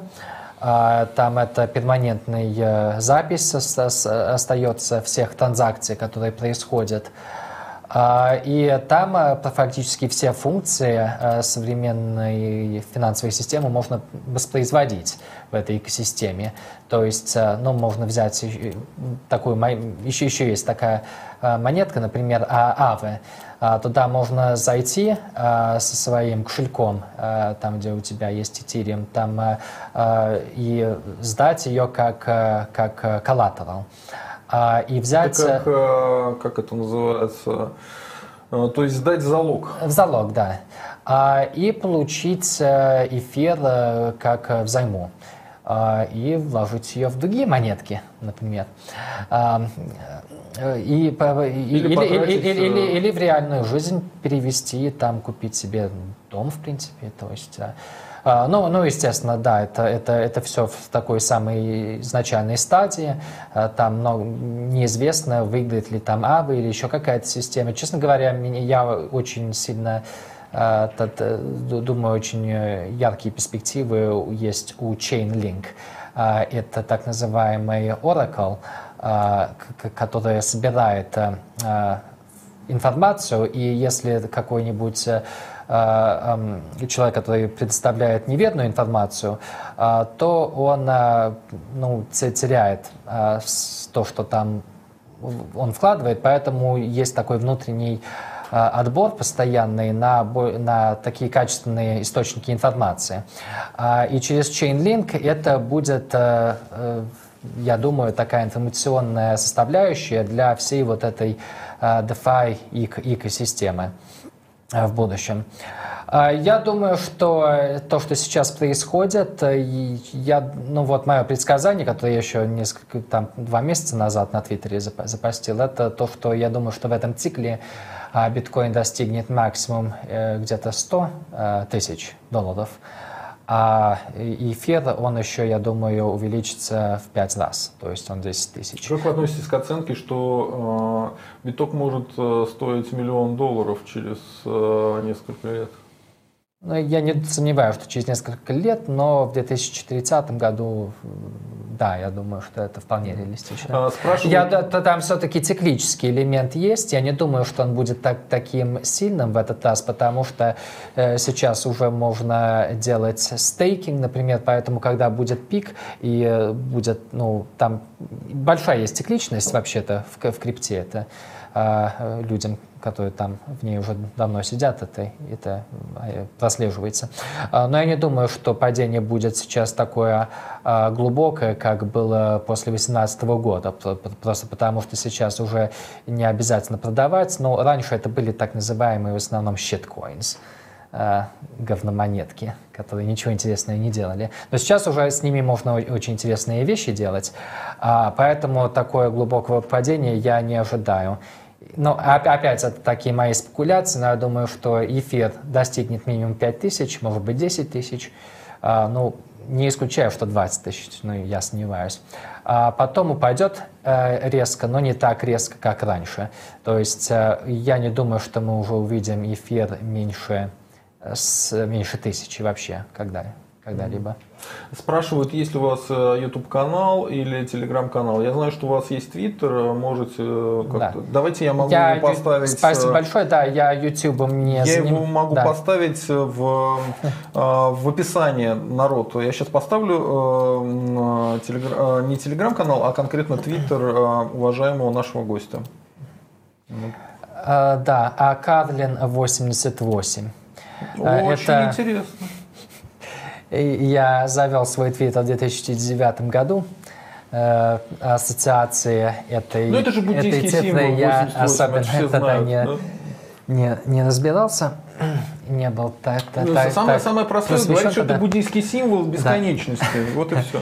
Да, но я, я ютубом особенно не занимаюсь, но у меня есть ютуб канал, но я там всякую херню иногда там э, там э, пощу, там, ну, там лекцию какую-нибудь. Подписывайтесь там на наш Но... канал и ставьте лайк. Я регулярно да. приглашаю Анатолия Карлина и буду дальше регулярно приглашать. Да. И когда он говорит, что э, про Кремлина, про Путлера, это у него такой юмористический язык, а на самом деле он скорее лоялист. Вот. Да, да, это, это, это верно. Но Основная моя публицистическая деятельность это на а, английском, это The Uns Review, это у меня блог там. Ну, Анатолий Кадлин, The Uns Review, если читаете на английском, то можете, можете посмотреть. И, ну, иногда делаю русскоязычный контент, ну, самое известное это «Русская ноосфера», это моя старая статья для «Спутника» и «Погрома» а, про а, психометрику, про IQ, в том числе в России. А, я ее, кстати, несколько месяцев назад переделал с, обновли... Э, с некоторыми обновлениями. Появились данные там на, новенькое, да? на... Ну да, там э, э, наконец-то Украина и Беларусь приняли участие в тестах И что ПИЗа. оказалось? А, ну, как ожидалось, я думаю, многим Украина пониже России. А Беларусь э, между, между Привет, ними. Украине. Но разница не, не, Не огромная, как, как да. можно Ну, ожидать. мне кажется, такая же, как между нами и немцами, да? То есть у немцев чуть-чуть повыше, чем у нас. Ну, примерно так, да, примерно Понятно. такие масштабы. Ну, бывает, ничего страшного. А, ну, у меня вот такой вопрос. А, Евгений Эдуардович, вы следили за скандалом с господином Познером? А, господин Познер попал у меня в рубрику «Это просто праздник какой-то». То есть а, общеизвестный советский пропагандист и русофоб приехал праздновать день рождения в Грузию. Грузия у нас тоже русофобское государство. И его там, значит, ему сорвали день рождения, а, оштрафовали его за нарушение масочного режима и карантина. Хотя а, вот тех, кто кидал в него этими тухлыми яйцами, их почему-то не арестовали. И пришлось ему оттуда уехать срочно. Тем более, что все это было где-то в районе 1 апреля, то есть это еще и шутка была. Шутка такой. Был, был розыгрыш такой. Евгений Эдуардович, как вы оцениваете вот такие все вещи, истории? Я Вас уже- это радует, нет? Нет, особо не радует. Я уже говорил. Но он не это- огорчает? Меня вот совершенно не огорчила эта история. Ну, Меня тоже не особо огорчило. Ну, я, я по-моему, рассказывал, я знаком э, с Познером. Ну, Правда, давно, когда-то мы там... Вот, вот это еще один человек, с которым знаком Евгений Эдуардович. Ну, Расскажите, как он, как он, что он? Нормально, он профессионал, но я об этом говорил уже. Значит, профессиональный журналист, я, конечно, считаю, что он сделал ошибку, что именно ну, там вот это, значит, мероприятие затеял. Меня здесь больше другое там, значит, э, смущает. Ну, ну, не то чтобы я как бы э, считаю, что вообще в Грузию не, не надо ездить, но вообще, в принципе, я бы не приветствовал такой туризм, хотя там есть действительно там определенные преимущества в этой Грузии там, по ценам, там, по каким-то там, значит, еще вопросам. Но Грузия все-таки она напала на наш батальон миротворческий, начала с нами войну. Там погибли люди русские. да, погибли русские люди. Ну, при всем при том, э, как-то с моральной точки зрения есть, конечно, такой нюанс, стоит ли вообще туда ездить с туристическими целями. На мой взгляд, пока это как бы рановато еще. А, То есть ничего не имею против Грузии, там грузин, которые там живут. Ну, такой моментик есть, да, и как бы вот каждый раз нужно всегда там взвешивать, а стоит ли вообще поощрять это все дело. Ну, кто-то поехал, ну, это личный выбор, как бы, я не, не возражаю, но как бы вот такое мнение имею. Ну, что касается Познера, ну, он сделал ошибку двойную. Значит, первую ошибку, что, ну, не стоило там, может быть, э, в этой связи ехать. А второй момент, э, он, конечно, не ожидал, что такое будет реакция. В принципе, он никогда такой антигрузинской позиции, по-моему, на моей памяти никогда не А он сказал следующее, причем это было очень давно, что Абхазия никогда больше не будет в составе э, Э, Грузии. Это не является антигрузинской позицией, это просто экспертное Ну, для мнение. русофобов это грузин. Не, ну они там это дурью маются, грузины. Кстати, не все грузины так. Это, не, в принципе, не такая уж большая часть общества. Она просто такая активная и поощряется.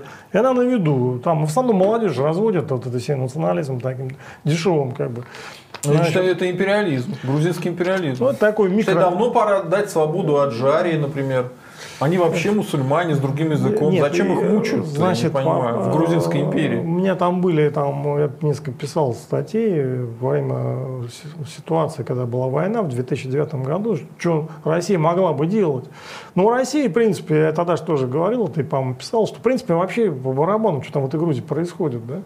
Так, по большому счету, наших там особых интересов нет. Если мы как бы воюем с Грузией, то как надавить на Грузию? Ну, нет никаких проблем. Надавить там миллион ва- вариантов, что можно сделать, да? если это нам нужно. Ну, нам это особо не нужно. Ну, сейчас э, сок прошло 12 лет уже, да, с этой Да. войны. Ну, ладно, там будем считать, что она как бы подзабылась уже, ну и бог с ней, да. Поэтому сейчас какую-то вести там борьбу с Грузией никакого смысла нет. Э, Ну и поощрять ее тоже особого смысла нет. Там, да? Просто, ну, как бы, ну, так, дистанцироваться так немножко, дружественно дистанцироваться, там, ничего плохого не делать, ну, и как бы особо и не поощрять.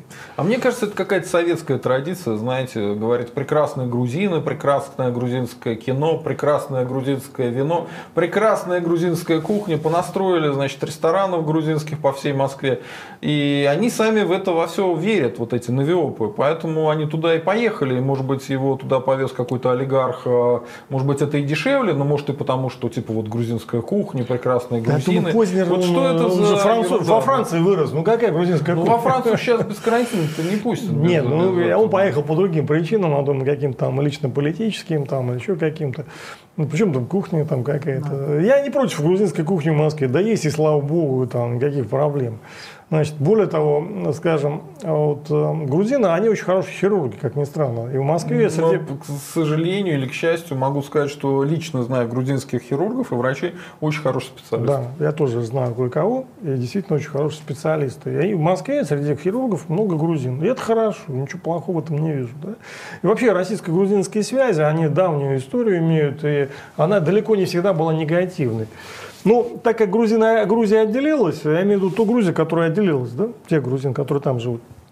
Значит, они с нами умудрились там воевать. Может быть, мы вели не всегда правильную политику, я согласен. Там можно к нам придраться, я об этом сказал. Значит, но все-таки нападать на Россию это неправильно, да? Значит, а если напали, то нужно за это платить. Вот грузины должны, которые живут в Грузии, должны за это заплатить, да? Значит, каким-то образом, ну, без какого-то ажиотажа, без каких-то там э, особых действий. Я говорю, что сейчас влезать в эту грузинскую политику вообще никакого смысла нет. Ну, такая определенная дистанция и как-то так, такие, как-то какое-то самоограничение в связях, это вполне нормальная линия в этой ситуации. Да? Они же не покаялись, они же не сказали, ну зря мы на, на русских напали, зачем это? Не надо было. Вы слышали что-нибудь такое? Нет. Ну, я не слышал. Поэтому будем жалеть сванов, мигрелов, которые аджарцев, которые мучаются Я предлагаю, под грузинской э, оккупацией. предлагаю ничего никого не жалеть, а просто особо не заниматься их делами. Ни, ни в плюсе, а ни вот, в минусе. А вот у Анатолия есть чудесный тейк про грузинскую кухню.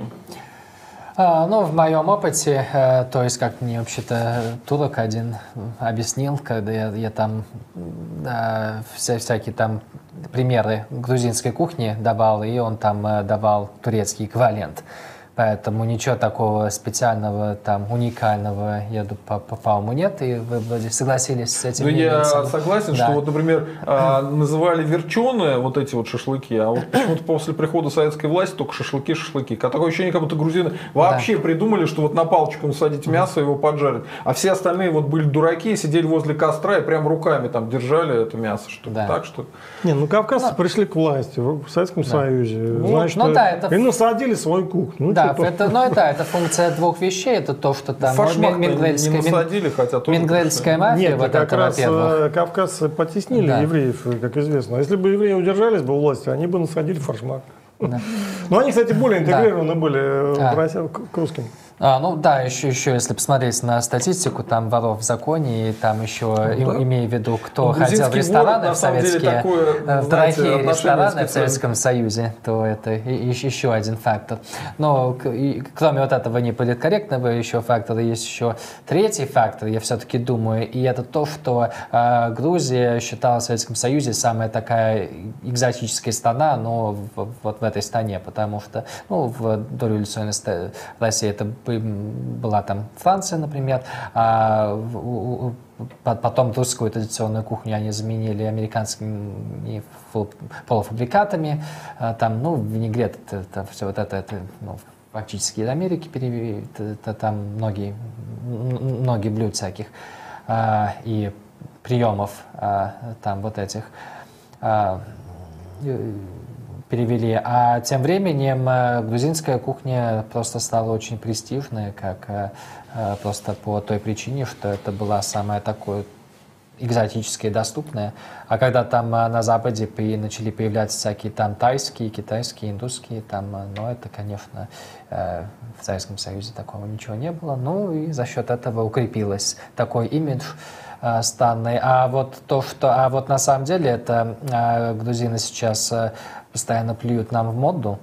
Э, Там буквально, там, если помните, там министр э, Минобороны, он однажды хвастался, что там э, русские можно и там э, мочу продать вместо вина, и не все равно это будут хлебать как свиньи и радоваться. И, и- радоваться этому. Был можете, такой, можете почитать, это, это он буквально так, так сказал, это еще Минобороны, министр обороны при Саакашвили.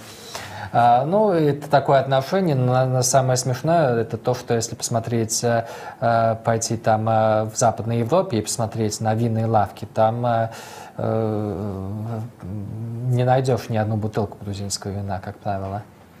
Я э. его вообще не пью, как раз с того времени, потому что мне как-то не хочется иметь контакт с мочой. это по нашим всем ну, понятиям ну, неправильно. Ну, я, шучу, там это не то, что это плохое ну, вино. Это но, восточное как бы, преувеличение. Но это... это ну, кто его знает, зачем Я, я не сигналю против грузинского вина как такового, но э, это не то, что они там его лучше делают, чем там во Франции. И, во, естественно, и в Италии, ну или в том числе и в России, на самом деле. Ну, в Крыму нормально в, э, в, в, да в Краснодаре вполне уже нормально, да. нормальное вино делают. Нужно еще просто сказать, что в Грузии она в Советском Союзе была республика совершенно необычная. То есть из-за того, что Сталин был якобы грузином, у них была масса всяких преференций. То есть у них а, могли они строить дома совершенно другие, у них была фактически разрешенная а, частный бизнес, а, какая-то экономика нормальная, рыночная. Да? И они всегда чувствовали себя людьми высшего сорта, первого сорта. То есть русские для них были какие-то ваньки непонятные, смешные. Вот. А как они вот сейчас попали в ситуацию сейчас, когда Грузия это нищая страна, в принципе, никто с этим не спорит, да, я надеюсь. А, вот они до сих пор не могут понять, что вот этот империалистический их подход грузинский, то, что они захватили огромное количество наций пытаются еще как бы а, назад вернуть абхазов и осетин, которые этого не хотят, да, это, это неправильно, и их накажет за это жизнь, мне так кажется. Поэтому мигрелы, э, сваны, э, аджарцы будут свободны. Вот опять ты лезешь в их политику. Не нужно. Я не лезу. Я Самое просто... большое наказание для Грузии это то, что русские перестанут на них вообще обращать внимание. Хорошо, идем дальше. Идем дальше. А, вот мне присылали такой вопрос платный на на моем одиночном стриме, и я решил, поскольку вы все еще следите за Голковским, и вы только что об этом признали, да? да. А, никогда не скрывают. Да, я просто смотрел стрим, э, смотрел стрим с Просвирниным, и, видимо, тот, кто мне прислал вопрос, тоже смотрел стрим с Просвирниным, и он там смеялся над тем, как у Голковского есть концепция, что вот как управляли Сталином, что много Сталинах, и он, э, Просвирнин это понял как то, что у Сталина было много двойников. Я на своем стриме ответил, что это, скорее всего, имелось в виду, что э, много было таких же людей, которых продвинули как Сталина. Это совершенно другое. То есть Киров был с такой же карьерой, как у Сталина, э, масса других, там Молотов, помните, да, Берия. Это все люди, которых тоже продвинули специфическим образом, которых ввели в элиту. И они, собственно говоря, и контролировали Сталина как его окружение, которое было неизменным, фактически там ничего после изгнания Троцкого, да, и троцкистов, Зиновьева, этого Каменева, ничего не менялось. Таким застывшим комом все это дело перекочевало даже в хрущевское время. Вот э, вы как считаете, много Сталиных это двойники или много Сталиных это вот то, что я считаю, это много разных э, людей, которых провели британцы при помощи своей прекрасной агентурной разведки наверх? Значит, э, мне представляется следующим образом. Во-первых, до конца не ясно, что там на самом деле было и Голковский об этом говорит. То есть то, что он э, некоторые воспринимают как, как бы вот его э, реконструкцию, это действительно реконструкция событий. То есть он не настаивает, что именно так все было. Он, э, если вы смотрели цикл его по Сталину, я уже больше не смотрю. Значит, то там разные варианты реконструкции. Он так обозначает иногда там значит, что могло быть так, могло быть сяк, ну, более там, вероятно, вот так. То есть это не, не конкретное утверждение, что было именно так, а это как определенная реконструкция, как это могло быть, скорее всего, там, да. То есть это первый пункт. Второй пункт. Ну, мне пока, ну, я так э, глубоко не вникал, там все-таки надо э, кое-что почитать, чтобы так понять, э, потому что он там опирается на ряд книг, которые вышли ну, у нас в России по, по этому периоду, по Сталину чтобы так э, четко понять, о чем, что он конкретно имеет в виду, нужно прочитать эти книги. Мне показалось, что он имеет в виду, что Сталина могло быть несколько, не обязательно, что их было несколько, но могло быть, есть аргументы за это, что был Сталин, который был в молодости, был Сталин, который в более зрелом периоде, был Сталин там, позднего периода. Возможно, это были разные люди. Возможно, это не факт, но это может быть. Да? И для этого есть определенные основания для таких утверждений. Вот э, я так понимаю всю эту историю. Ну, может быть, в каких-то контекстах он имел в виду то, что, как вы говорите, что это вот такой метод как бы вот э, продвижения кадров э, в зависимых странах, скажем так. Хорошо, не будем на этом зацикливаться. А, это все-таки такой специфический вопрос, мало кому интересный. Куасисар, а, спросите, пожалуйста, еще про Китай-Тайвань. Насколько реально, что китайские рыбаки попробуют захват Тайваня? Вы ответите на этот вопрос? Ну, рыбаки, конечно, не... Это, это ну, Кит, рыбаки Китай, там, да, рыбаки там в кавычках да. написаны. Угу. Да. Я, я, я думаю, что Китай, он, конечно, нацелен э, на там, раньше или позже э, там взять обратно Тайвань. Ну, это считается, что это китайская территория, они то, ли, то есть только отделились после того, как, э, как, как вот, ну, при, проиграли, туда убежал проиграли гражданскую да. войну, и то есть и долгое время подавляющее большинство тайванцев считали себя э, китайцами. Это только за последние 10-20 лет, ну, больше всего за последние 10 лет, когда там большинство людей стали считать себя тайванцами, а не китайцами. Но это э, такая китайская версия э, сведомизма, я бы, я бы сказал, mm-hmm. потому что это абсолютно фейк, фейковая э, страна. Но со временем все-таки сведомизм он превращается в что-то в реальное, поэтому, естественно, если это не изменить, э, там лучше, лучше раньше, чем позже, э, то и, и, эта идентичность будет все дальше укрепляться. Э, поэтому а, а, и с этим надо будет что-нибудь э, Китаю сделать. Но и у них для этого хорошие достаточно перспективы, потому что военный баланс а, между Тайванем и Китаем непрерывно растет в пользу Китая. Тайвань тратит 10 миллиардов э, в год на э, военные цели.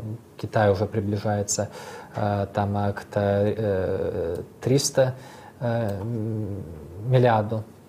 То есть это это большая сумма, естественно, учитывая то, что там а, стоимость производства в Китае э, меньше. А, но, но и по отношению к США тоже. А, но, естественно, взять остров это сложно, но там военно-морские силы растут, там есть планы построить много вот этих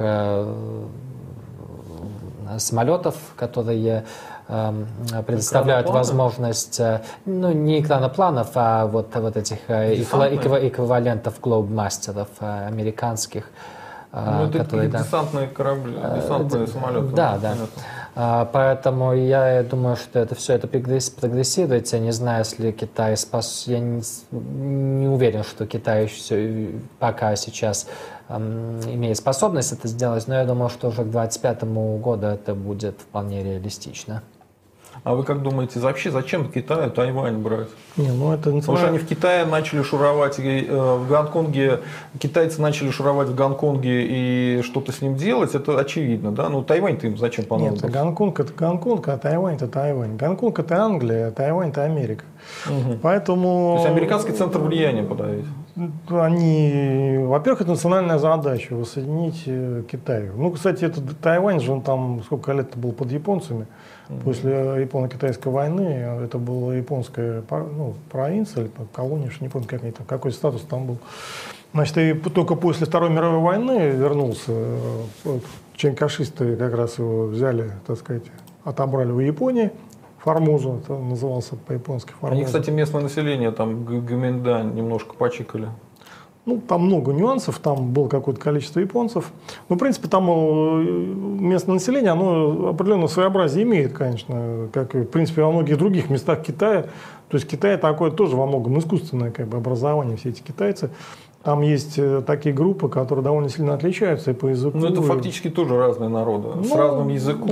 Э, и вот, кстати, Шань, Шанхай и вот это побережье, оно было всегда с американским влиянием сильным. Э, грубо если говорить, то э, от Китая это примерно как Европа. Да, да, да. да.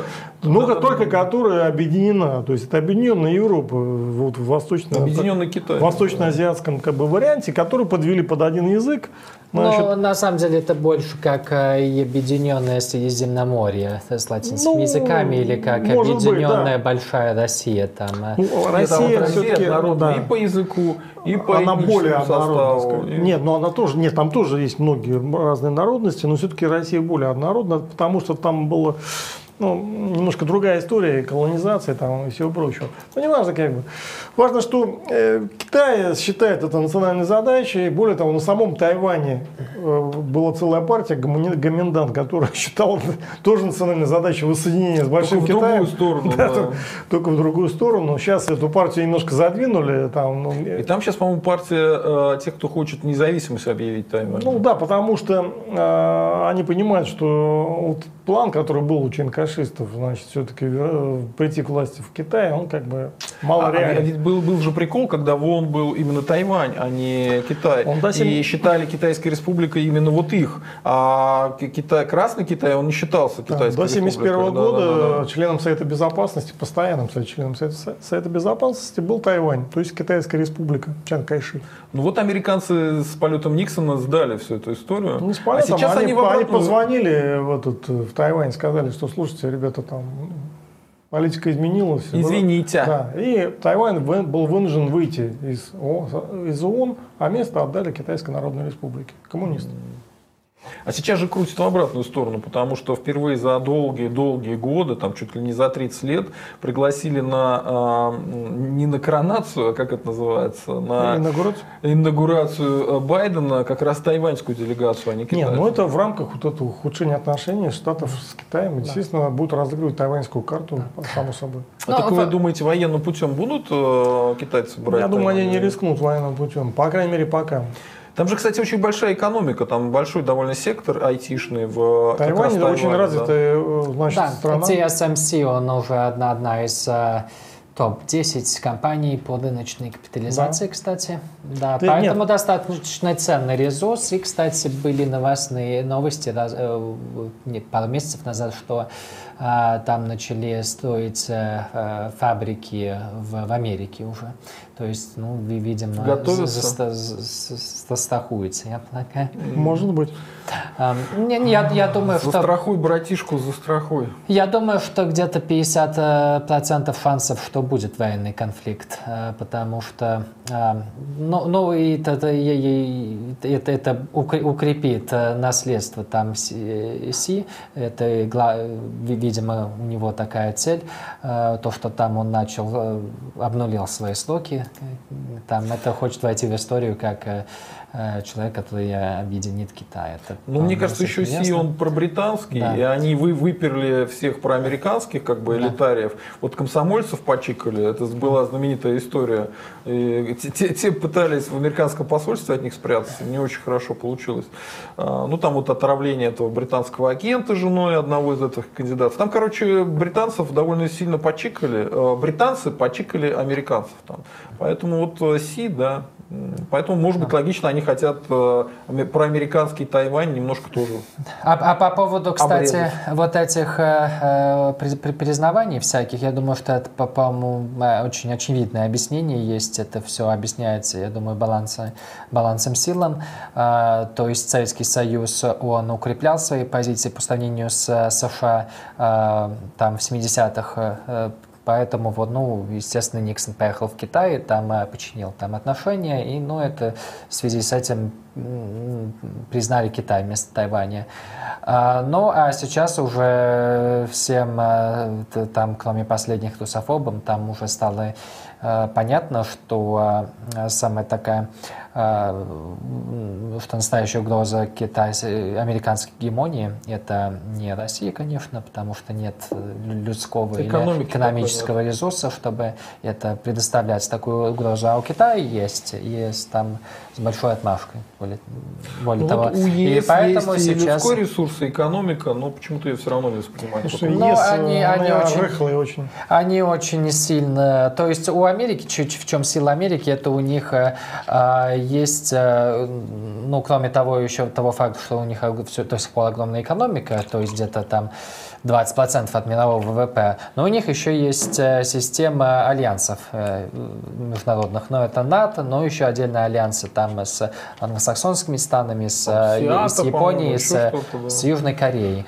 А, Поэтому а, даже в принципе, если а, там Китай там пойдет далеко впереди, вперед, там э, э, США станет там в три раза больше в экономическом плане, что вполне реалистично в долгосрочной перспективе, если, если ВВП на душу населения в Китае достигнет уровней, которые сейчас э, в Японии и в Южной Корее.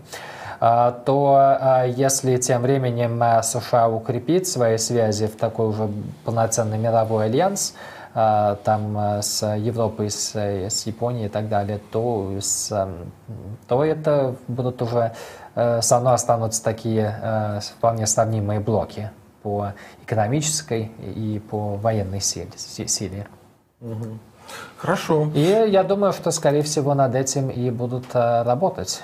То есть, а и сейчас и, и, и еще, я вполне ожидаю в этом десятилетии, будут, будет еще интенсификация американских попыток привлечь э, Индию на свою сторону.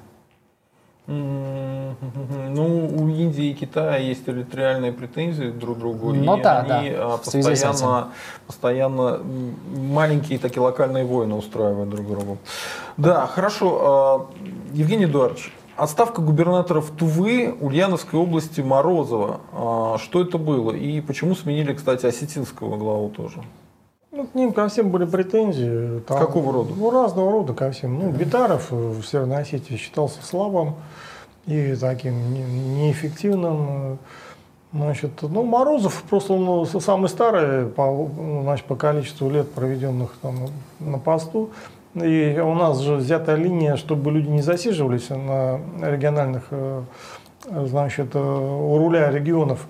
И поэтому идет постоянная ротация. Ну, вот его убрали там э, в рамках этой ротации. Он не был там особым, не, то есть к нему были претензии, но не особо какие-то такие серьезные. Значит, что касается Тувы, ну, Тува такой депрессивный регион, там отменили вот эту постройку, кстати, совершенно ненужной железной дороги. Значит, к угольным там месторождениям хотели значит, провести железную дорогу, которая стоила кучу денег, и абсолютно нет грузопотока соответствующего под эту дорогу. Ну, было принято в конце концов решение ее не строить, по крайней мере, пока. А, значит, почему убрали его? Ну, к нему там были претензии, опять-таки. Потом еще история с этими шаманами. Не знаю, насколько она достоверна, но там же приезжал Путин с Шойгу туда. И вокруг, э, значит, этой поездки было много всяких э, слухов. Соловей Валерий что-то ну, рассказывал про жертвоприношение собаки. Ну, этому доверять ну, как-то можно. Но... Почему тут доверять? Я говорю, я говорю, конечно, что говорят. Слухи, да? Да, про слухи. Я же не говорю, что так было. Я не знаю, что там было, не особо хочу знать, если честно. Значит, поэтому с этим там кто-то связывает, что вот он, там была утечка информации, и как бы вроде бы он, так сказать, какое-то отношение к этому имеет. Ну, в общем, трудно сказать, претензии были, регион депрессивный, ну, решили поменять там руководство. Поставили довольно близкого ему человека э, вместо него. Поэтому там, по большому счету, мало что там изменится. По крайней мере, таких оснований ожидать каких-то резких изменений ну, я пока не вижу. Угу. Так, а, обращение президента РФ Путина к Федеральному собранию 21 апреля. Что он скажет? А вот в ЦИОМ внезапно провел опрос про налоги.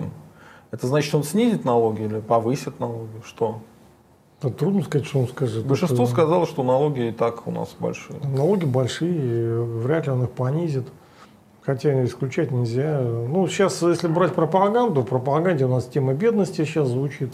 Ну, наверное, какие-то будут э, там в связи с выборами, какие-то поблажки. Значит, какой-то... Раздача денег с вертолета? С вертолета ничего раздавать не будут, но какие-то поблажки возможны. Потому что выборы, и надо что-то говорить, и ситуация уже депрессника такого экономического, социально-экономического затянулась. А, поэтому, наверное, в этом, в социальном, то есть э, в плане вот э, социальном что-то будет, наверное, сказано. Ну, тут все накладывается ситуация с Украиной на всю эту историю. Ну, то есть, если бы ее не было, ну, примерно вот так вот можно было бы рассуждать, что надо к выборам что-то дать, э, надо что-то сказать в, соци... в плане социального значит, состояния страны, там, борьбы с бедностью, ну, что-нибудь там придумать в этом, в этом направлении.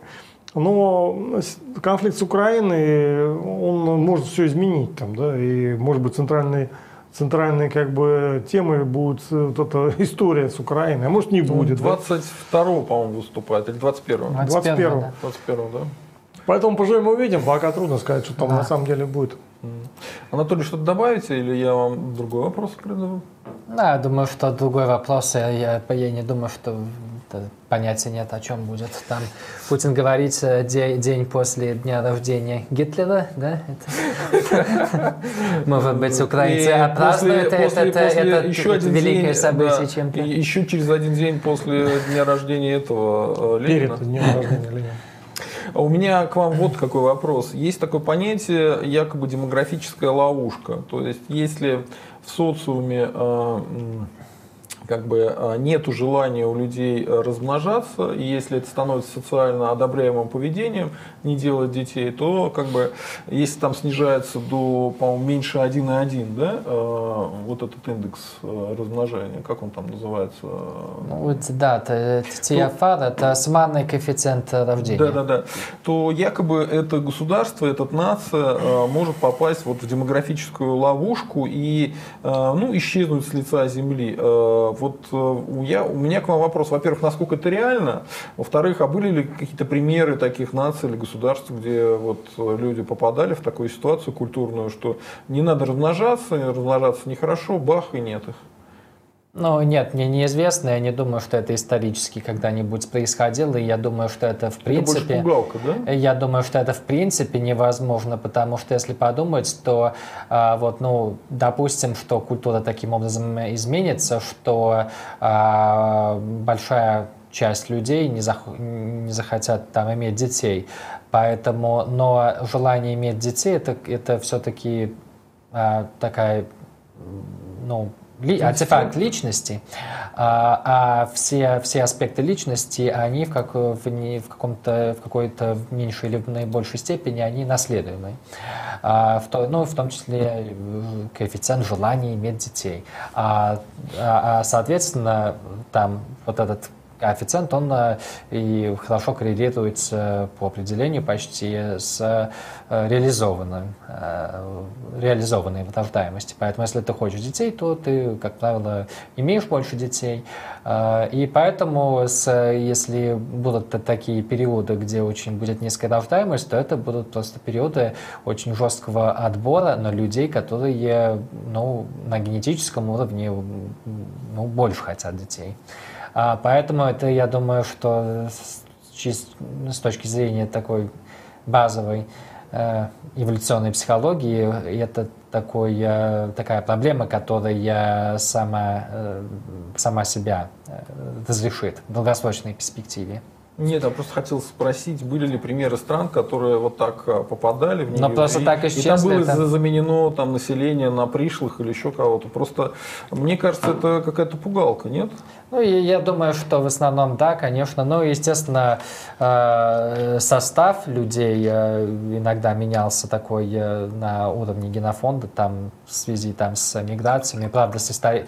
в историческом контексте это обычно были завоевания, когда там при, пришельцы там ну, во, скажут, военном смысле вам скажут, убили ну, там как раз потому и мужчин, и там поэтому, ну, например, на британских Э, островах там maternal DNA, это там оно там больше кельтское, например, на юге, а, там вот это там то, которое происходит э, по отцовской линии, оно больше такое англосаксонское, поэтому, ну, это просто отражало вот эти передвижения народов, э, которые там происходили.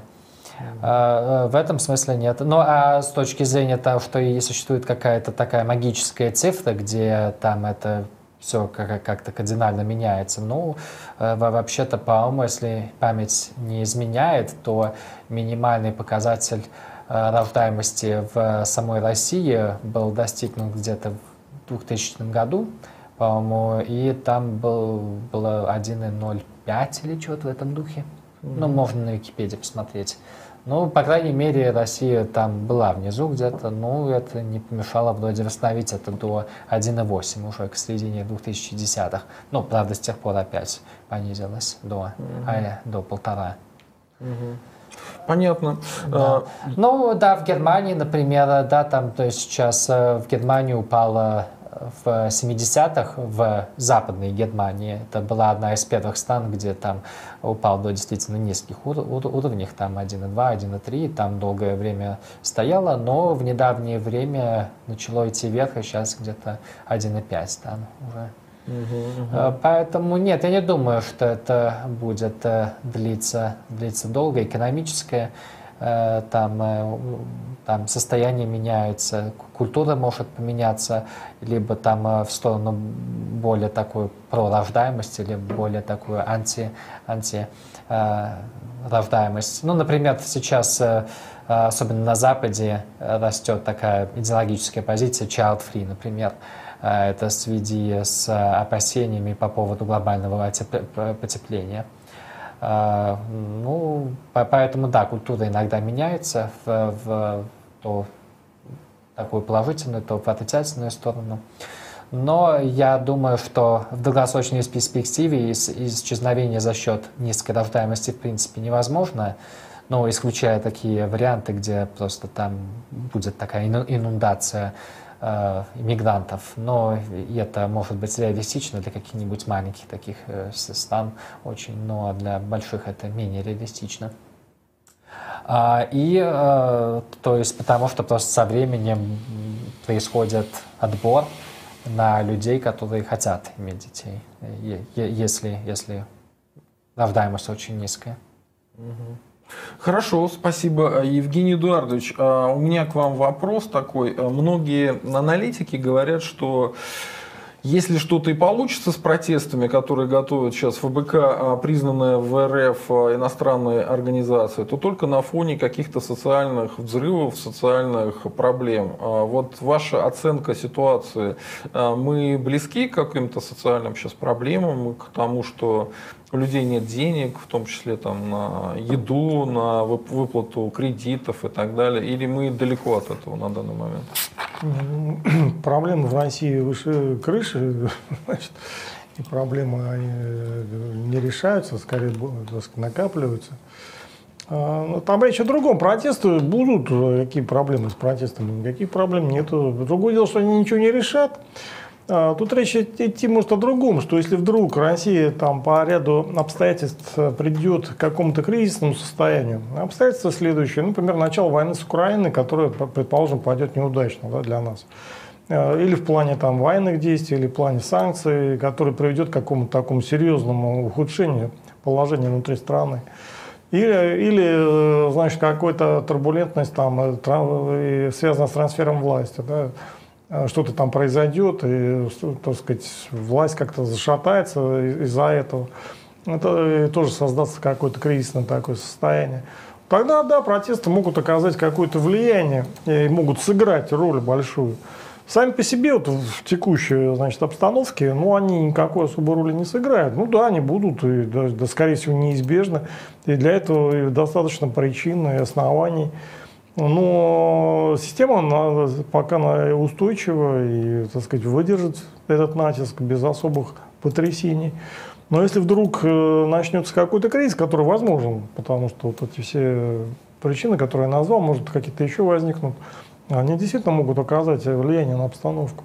И тогда протесты окажут э, более серьезное воздействие на ситуацию и там, могут даже к чему-то привести.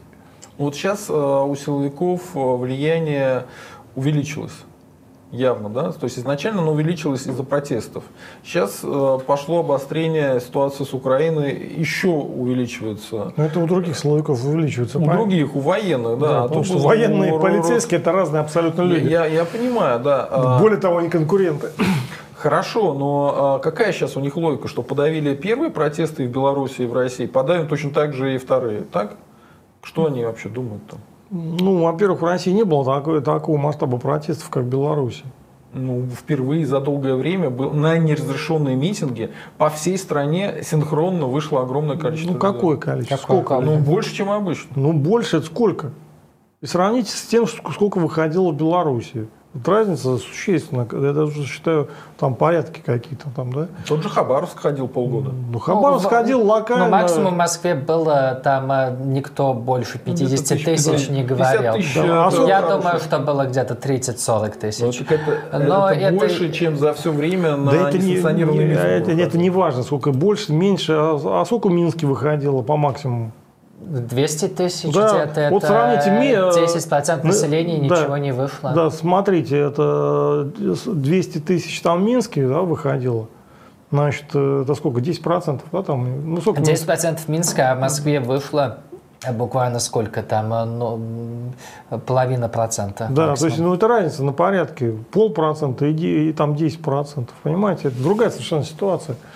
Поэтому каких-то особых проблем подавить вот эти все протесты их не было. Другое дело, что они э, не на пустом месте возникли, эти протесты, они отражают реальное настроение. И эти настроения потихоньку растут. Значит, но пока еще они далеко не дошли э, даже до уровня Белоруссии. Да. Чего ж там говорить там о чем-то серьезном. Да. Ну, если я могу добавить, это Да, я, конечно, я, кстати, скептично к этому относился с самого начала, если там на наших первых Да. э, митингах, и сбылось примерно как я и предсказывал, то есть Вы, по-моему, э, говорили, по- походят, походят и перестанут. Фактически это и случилось, да. Э, То есть, когда там э, э, поддержка у такого полуавторитарного правителя там, или авторитарного там 60%, как у Путина, то это опасность особо не представляет. Но это максимум то, что в 2011 году происходило, сейчас еще даже менее интересно было. Ну, сейчас А, у а, Путина вряд ли э, рейтинг поддержки 60. Сейчас у него максимум, э, ну где-то минимальная оценка моя, максимум 10, э, э, минимум 10, а максимум, ну, может быть, там, если заглянуть в какие-нибудь страшные глухие места, будет 30%. Ну, я думаю, что это 60%. Может быть, вы Ну, это общаетесь... ваша оценка, с- вы имеете на да. нее полное право, конечно. Но это то, что все-таки компании разные, там опросники пишут, и они Ну, я даже знаю, на кого согласуются, ссылается. На ВЦИОМ, ФОМ или Да. У Лукашенко это было показатель где-то 35-40%, кстати. А Он выборы явно там не выиграл в первом туре, э, он их проиграл, поэтому против него вышла действительно большая масса людей. А у, но, все-таки он проконтролировал эту ситуацию, А, проявил э, мужество такое колоритное, там сказал народу, что он в контроле, там э, сказал, что если хочешь захватить власть, то убей меня. Такое настоящее чад поведение, которое э, удивило и шокировало людей в подчинении. А Янукович, у него поддержка была 25%, э, ну а это, видимо, такая критическая точка, где уже действительно э, в таких полуавторитарных, как, как Украина становилась при Януковиче режимах, это уже, уже точка невозврата. То есть, если там это уже когда элиты начинают тоже выходить там на сторону народа, ну, такие большие части элиты, когда там уже твоя поддержка падает до 25%. И я думаю, что у Путина вполне могла бы упасть вот этот уровень поддержки, если бы он бы не взял бы Крым в 2014 году, потому что там все равно была бы рецессия, но был вот еще вот этот про- провал внешнеполитический. А, ну, Ну, Крым сильно да. помог ему, это правда. Естественно, да, он там это там на 80% и вывел, было 60%. и Вот он там остался. 80% я верю. Да, и это там простояло не с, там, а, ну, вплоть до пенсионных реформ. Ну, а после этого упало до 60-65%. На, на, на этом уровне с тех пор это более-менее держится. Но если теперь еще, еще будет такая, такая а, победоносная во- во- война небольшая, то, ну, может быть, еще там себе десяток добавят. Вполне Евгений. Эдуардович. Ну, победоносная война, она может быть. Ну, Там будет и санкции. Ну, санкции можно пережить. Победоносная Санкции можно пережить. Тут много зависит от того, как все это делать. Там, да. Если, конечно, ничего не делать, и, э, так сказать, оказались не готовы к этой ситуации. Вот 7 лет прошло, 7 лет готовились, не оказались не готовы. Ну, что, ну, нормально, как бы, да. Я же говорю, телеканал не создали какой-то там мелкий там на Украину. То есть мы даже никак не можем повлиять на Украину, украинское население. Потому что ну, не, у нас нет инструментов для этого. Значит, поэтому, э, если там можно и войну провалить любую, и проиграть там. можно и санкции какие-то получить там э, безумные. Но должна быть дипломатия, значит, э, нужно там как-то не прессинговать американцев по всему полю, как-то пытаться договориться. Но, я так понимаю, они связаны там определенными обязательствами, значит, Кремль. Поэтому он занимается ерундой, там, вот он лезет в Африку, там, ну зачем? Что это, это улучшит наши отношения с американцами или ухудшит? Или мы, если бы мы там торговались бы с американцами хотя бы, что типа там мы вот сдаем Венесуэлу, а вы нам отдаете вот это, да, вот как бы, ну это было бы о чем-то. Венесуэлу за Украину с моим удовольствием. Ну я не про это, я, ну, говорю, а я как пример. Американцы хотят устраивать тот, такие то, торги, то есть. А мы им предлагаем это? Значит, мы не предлагаем. Мы ну, уже... Такой гипотетический, гипотетический Нет, ну я вопрос, привел да. пример Венесуэлы, как это условно, это не значит, что именно там Венесуэла. Ну, Сирия еще есть. Ну, Значит... Знаешь, все-таки у боливарианской революции, у, у, у, у них, у, у ней все-таки есть такая народная, там, да доля народной поддержки, поэтому э, американцы не могут просто так пальцами Это их проблемы, американцев. И, э, там, Наши проблемы, зачем мы вкладываем туда деньги, непонятно, да?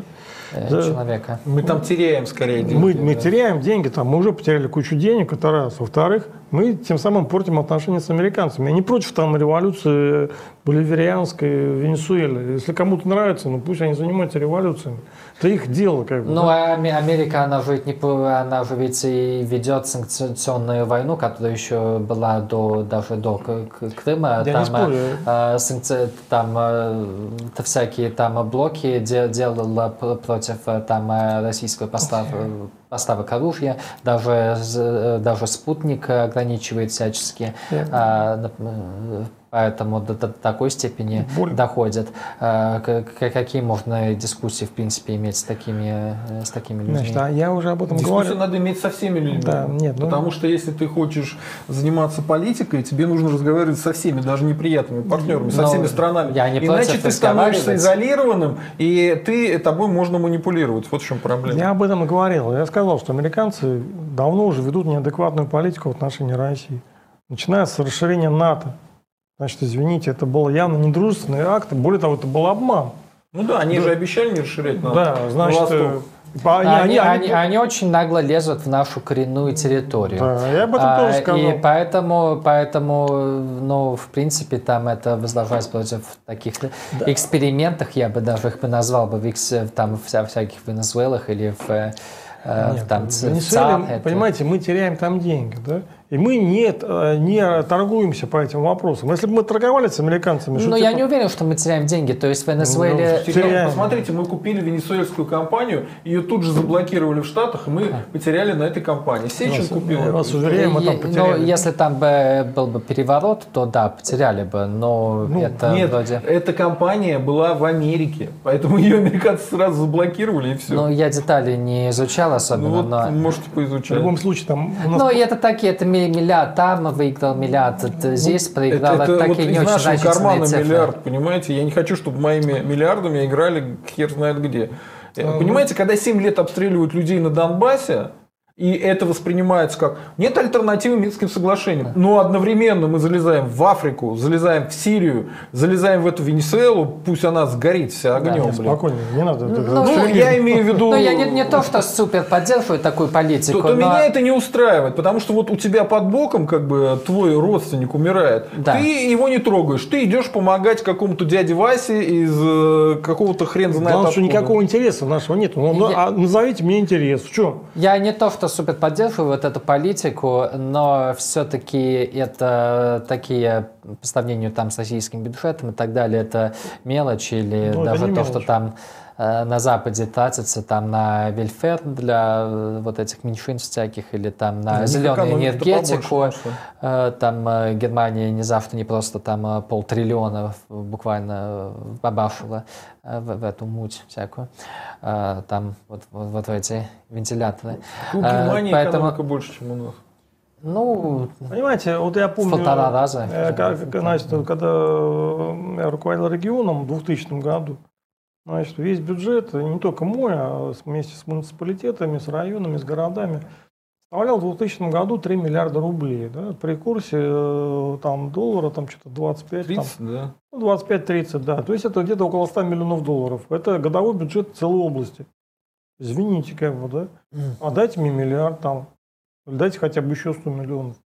Ну, там надо сказать, что потом, конечно, бюджеты выросли. Там, например, уже в четвертом году бюджет консолидированной области был 7,5 миллиардов, ну, там 7,4 миллиарда.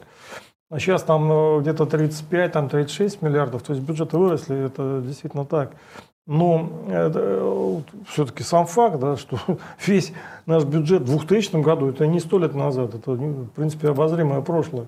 100 миллионов долларов в целой области. Более того, если брать там, по-моему, 99 или 98 год, Весь федеральный бюджет был 20 миллиардов долларов всего. Да, был такой, да. Значит, ну, сейчас, конечно, он несо, несоизмеримо при больше. При Кириенко это было, Я не помню, там, да, 98 Ну, в, в, в номинальный ВВП у России там где-то уже в 2000 году был всего лишь где-то, если память не, там это, да, нет, правда нет. служит, это 200 миллиардов, по-моему, минимум да, был. Я, я как раз говорю о том, что это не такие уж маленькие деньги.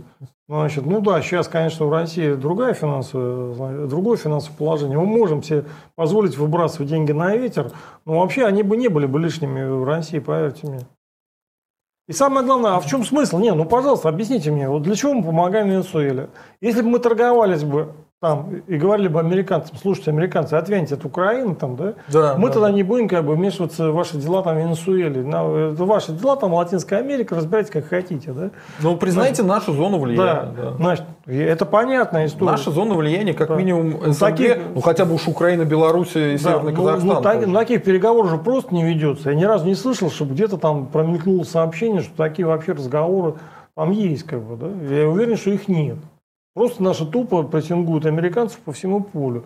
И это подыгрывает американцам, тем людям в Америке, которые хотят ухудшить отношения с Россией. Которые да, говорят, они говорят, что вот смотрите, они на нас прыгают да, везде. Да. да, и надо их, это помогает э, тем людям, там же не все люди в Америке э, сторонники такого антироссийского курса. Там разные люди есть, как бы, да. Но это мы сами подыгрываем тем, кто против нас, как бы, да.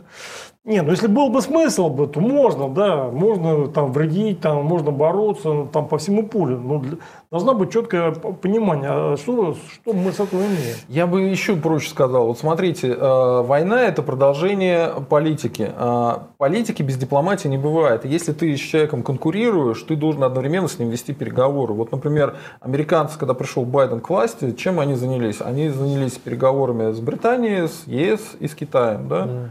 А с Россией никаких переговоров нету. На, на, интервью, да. на интервью Байден сказал, что э, киллер Путин. Ну, где переговоры какие-то? Ну, как, где попытка хотя бы их вести? Все время такое ощущение, что Россия, либо РФ не хочет переговоров, либо США не хочет переговоров. Нет вот этого канала постоянного диалога, да, внутри да. которого можно конкурировать, что-то сдавать, торговаться.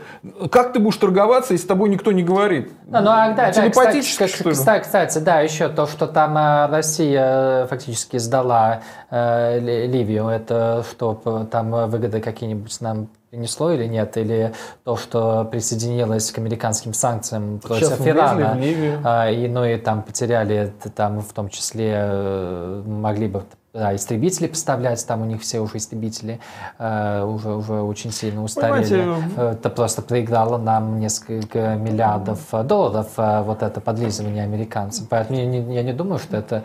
Э, не надо там... подлизывать, можно конкурировать, но ты должен иметь э, канал э, общения.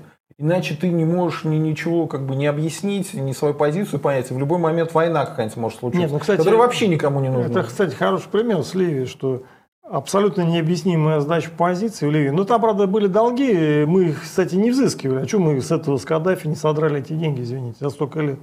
Мы были в тяжелейшем положении в 90-е годы. Там лондонский, ну, то, что, лондонский то, что Советский Союз выдал, парижский это клуб, это было... Лондонский Нет, парижский клуб как раз подразумевал, понятно. что мы Нет, это не было понятно, другим. извините, а, не, ну это не было понятно. А что, какой, кстати, мы должны про прощать долги нефтедобывающей стране, которая, извините, богаче нас, если взять на душу населения? Ну, они либо могли вообще их, в принципе, не выплатить, или можно было нет, не частично выплатить? списать нет, в обмен нет, на контракты, там, там строительство это, железной дороги, такие вещи значит, это, я прекрасно... ну, у, России нет просто таких финансовых, я думаю, э, рупоров, чтобы там заставлять, заставлять выплачивать такие, которые там Значит, есть у Запада. Просто, мы, ну, в принципе. Но, мы, это, но это реальность, с которой надо жить. Нет, послушайте, во-первых, никто не заставлял списывать эти долги. Да? Ну, веселье по ней. Что, они есть не просят долги. Это ж не мы платим проценты, а на них начисляются. Значит, проценты. Железную дорогу мы там начали строить. Более того, наш один завод Псковский построил там рельсосварочный завод вот, между Бенгази и этим вторым-то городом. Значит, э, Триполи. Триполи и Бенгази, там Сирт, по-моему, посередине, не помню, как uh-huh. называется. Значит, вот в этом городе построили, значит, сварочный завод, который, естественно, не работает, потому что началась война, его закрыли, и он нам уже разрушился.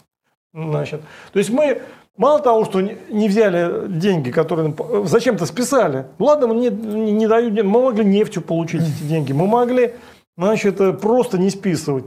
Мы вместо этого взяли, получили контракты. То есть мы вложили еще денег, которые опять да. пропали, как бы, да? Отличная, гениальная политика. Ничего да. не могу ну, сказать. Видишь, я не хочу защищать все детали российской политики, но все-таки по сравнению там э, с Америкой, которая влила не там э, необозримые триллионы в Афганистан и в пески э, там, они Ирака. Только 500 тысяч, или, они только 500 или миллионов даже... вложили на поиск редкоземельных э, металлов. По-моему, нашли что-то? Нашли где-то.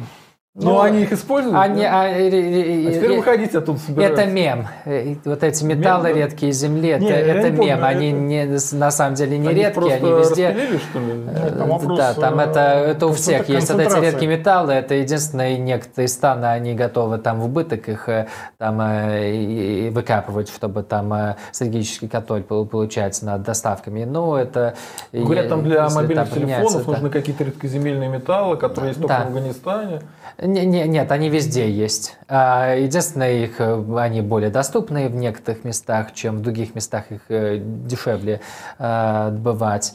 А, и, и некоторые страны, например, Китай, они добывают даже там, где это подороже, чтобы там иметь больше контроля. Но это быстро можно все изменить. Это потому что добывать это, это такое вещи, которые абсолютно не сложные технологически, и эти редкие металлы, они везде есть. Это, это то, что они редкие, это мем. На самом ну, деле. США же собираются теперь выходить из Афганистана. То есть вбухали 500 миллионов долларов. Ну, а кто, а там, кто там будет добывать? да? Ну, кто, кто, там, кто там будет, будет добывать эти редкие металлы, металлы? Никто, потому что там э, надо будет за охрану еще все платить. Зачем? Это в Америке можно их добывать. Yeah. Это, ну, это так. А, и, и можно даже отметить, что даже Китай, который, ну, в принципе, та, такую резонную политику международную ведет, но даже они там у достаточно много денег потеряли через свой One Belt One Road, это ну, один вот этот... Один пояс, один, один путь. Да, один пояс, один путь, э, там, где они, ну, в, просто плохие вложения не в, в, в некоторые страны там третьего мира сделали, где, ну, в принципе, не, не, невозможно. Не а, это, а это повторение да. советской истории. Да. То есть СССР в свое время заставляет делать инфраструктуру в африканских странах, потом оттуда выгоняли. Сейчас проделывают то же самое с Китаем. Ну, бывает. Нет, я, во-первых, и сказал, да, что... поэтому, а по сравнению с этим, вообще-то, я не думаю, что Россия особо такая расстатная страна. Там да, даже то, что в Сирию влезло, это такое самое большое, большая интервенция за границами э, бывшего СССР, которую Россия делала, но это я думаю, что в некотором смысле это даже положительная была интервенция. Значит, давайте так смотрите. Когда начали, может и было положительное, но сейчас уже вообще как бы никакого смысла в этом Во-первых, я не считаю, что американцы ведут там нормальную политику. Я же сказал, что они ведут неадекватную политику в отношении России, да? И давно уже ведут ее. Китай тоже не блестящий пример там гениальной политики, там тоже хватает косяков. Ну, чем Россия хуже, э, значит, в этом э, Китае и Америке? Россия хуже тем, что у России есть насущные, кричащие национальные задачи, например, в Донбассе. Да? Абсолютно согласен. А вместо да. этого мы занимаемся Венесуэлой. Ну, это сумасшедшие люди только так делают. Да или предатели, как бы. Ну, что тут говорить-то? Ну, у, Китая, э, ну, у Китая таких проблем нету. Там, ну, Тайвань есть, но там другая ситуация, как бы, да. Значит, это не, не то, что там а он... Э, то есть ну, нету ни у кого таких проблем, ну, нету таких мошеннических границ, как бы, как у нас.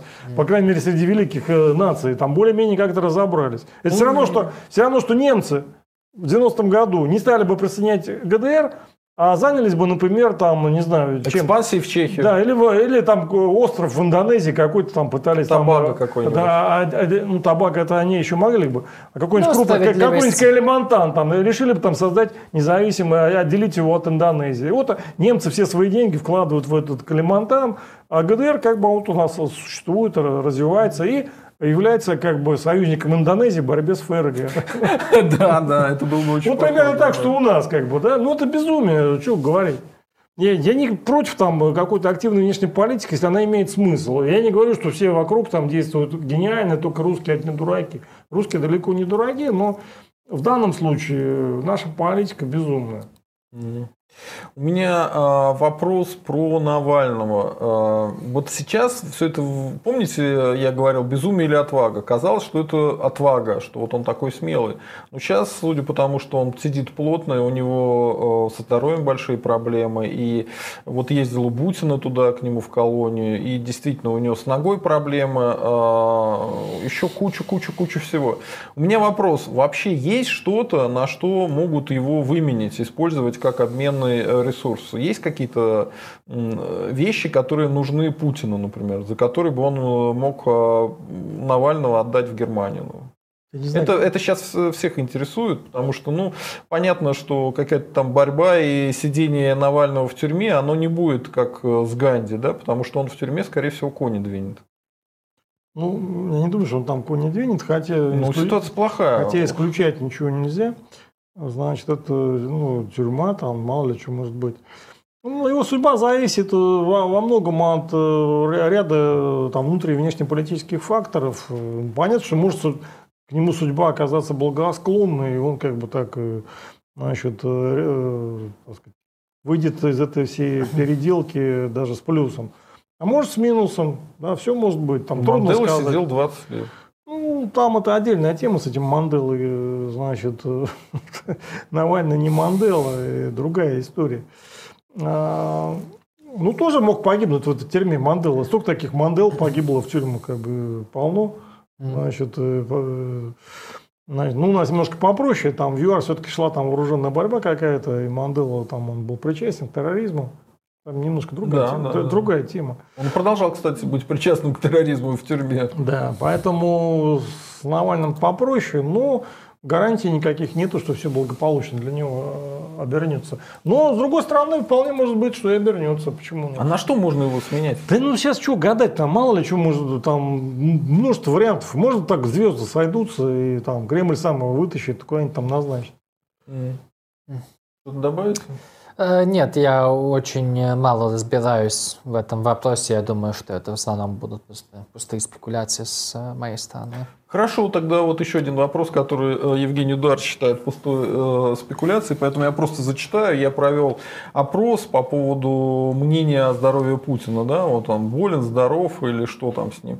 И э, 967 голосов, Путин страшно болен, скоро все изменится, 25 голосов, Путин здоров, как бык тренируется, принимает контрастный душ, 22%, у Путина есть двойники, поэтому он будет править вечно 53%. То есть оказалось, что это какой-то троллинг, ну, какие-то там Какие к чертовой матери двойники Путина? О чем вы говорите? И я на всякий случай провел более такой жесткий, без юмора вопрос. А, а, 623 голоса, Пу- Путин болен и скоро умрет 34%, да, Путин здоров и будет править дальше 66%. М, Я думаю, очевидно для всех, что э, надежды и разговоры Валерия Соловья о том, что Путин скоро перестанет быть субъектом политики, и он все время говорит, что это произойдет через два месяца, можно сказать, что ничего через два месяца не произошло уже в течение, я не знаю, года, наверное. Поэтому, может быть, эти разговоры стоит э, закрыть и подумать о том, что вот Путин обнулился окончательно, подписал сам себе эту историю. И э, у меня поэтому другой вопрос. До 1936 года сможет Путин править, по-вашему? Откуда мы можем знать? Э, Эта информация закрыта, никто вам ничего не скажет на этот счет. Ну Вот дедушка э, Филипп, он до 99 лет дожил. Да? Мало ли кто... А какие Путин даже- может же до 99 Ну, лет. дай бог там. Я думаю, живет. что вполне может. Почему нет? Это не...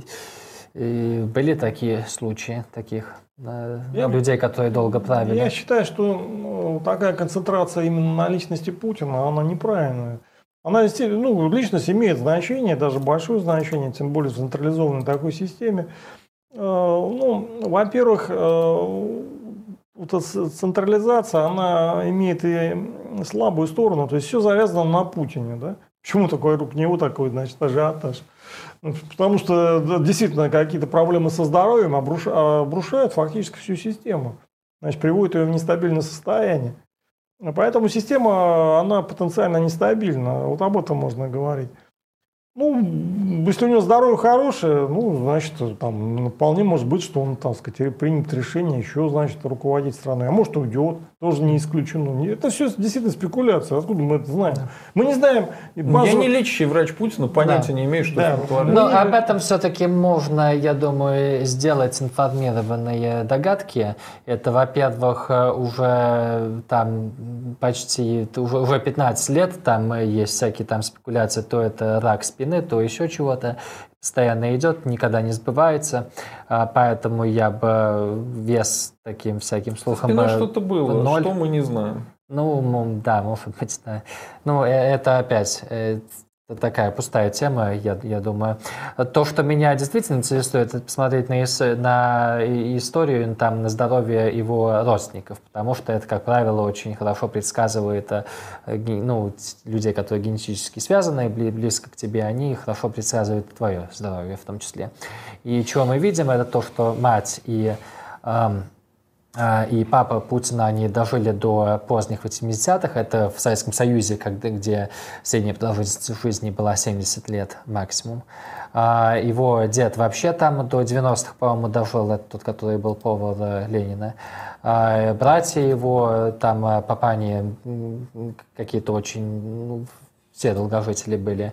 Э, поэтому, а еще с учетом того, что он явно там выглядит так ну, как здоровый человек и ведет здоровый образ жизни, и то, что он имеет доступ к элитному уровню здравоохранения, а все это обозначает, что я вполне ожидаю, что он до 90-х своих э, доживет, вполне вероятно, и может быть там больше 100. Угу. До 90 это значит еще плюс 20 лет минимум, ребятки. А, ну что ж, большое спасибо. Ну, не обозначает, конечно, что он останется президентом, но я, если, если угадать, я думаю, что он...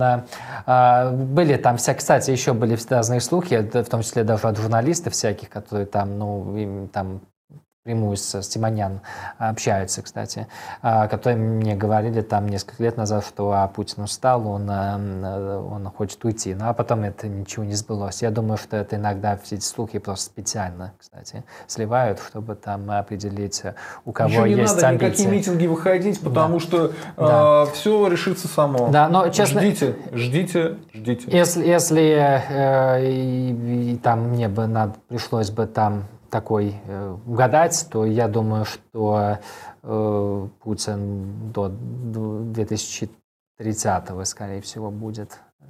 Вот это мой очень позитивно мы заканчиваем передачу, потому что здоровье человека очень важно. Вот э, у Филиппа, к сожалению, не удалось буквально два месяца дожить до его столетия. Ну что ж, еще раз приносим соболезнования королевской семье. Э, в отличие от вас, я считаю, что королевская семья для Российской Федерации очень важна. Может быть, это к чему-то приведет, может быть, нет. Спекулировать лишний раз не будем, а вот выразить соболезнования можно. А, это было очень интересно, об этом стоит задуматься. С нами был Евгений Эдуардович Михайлов.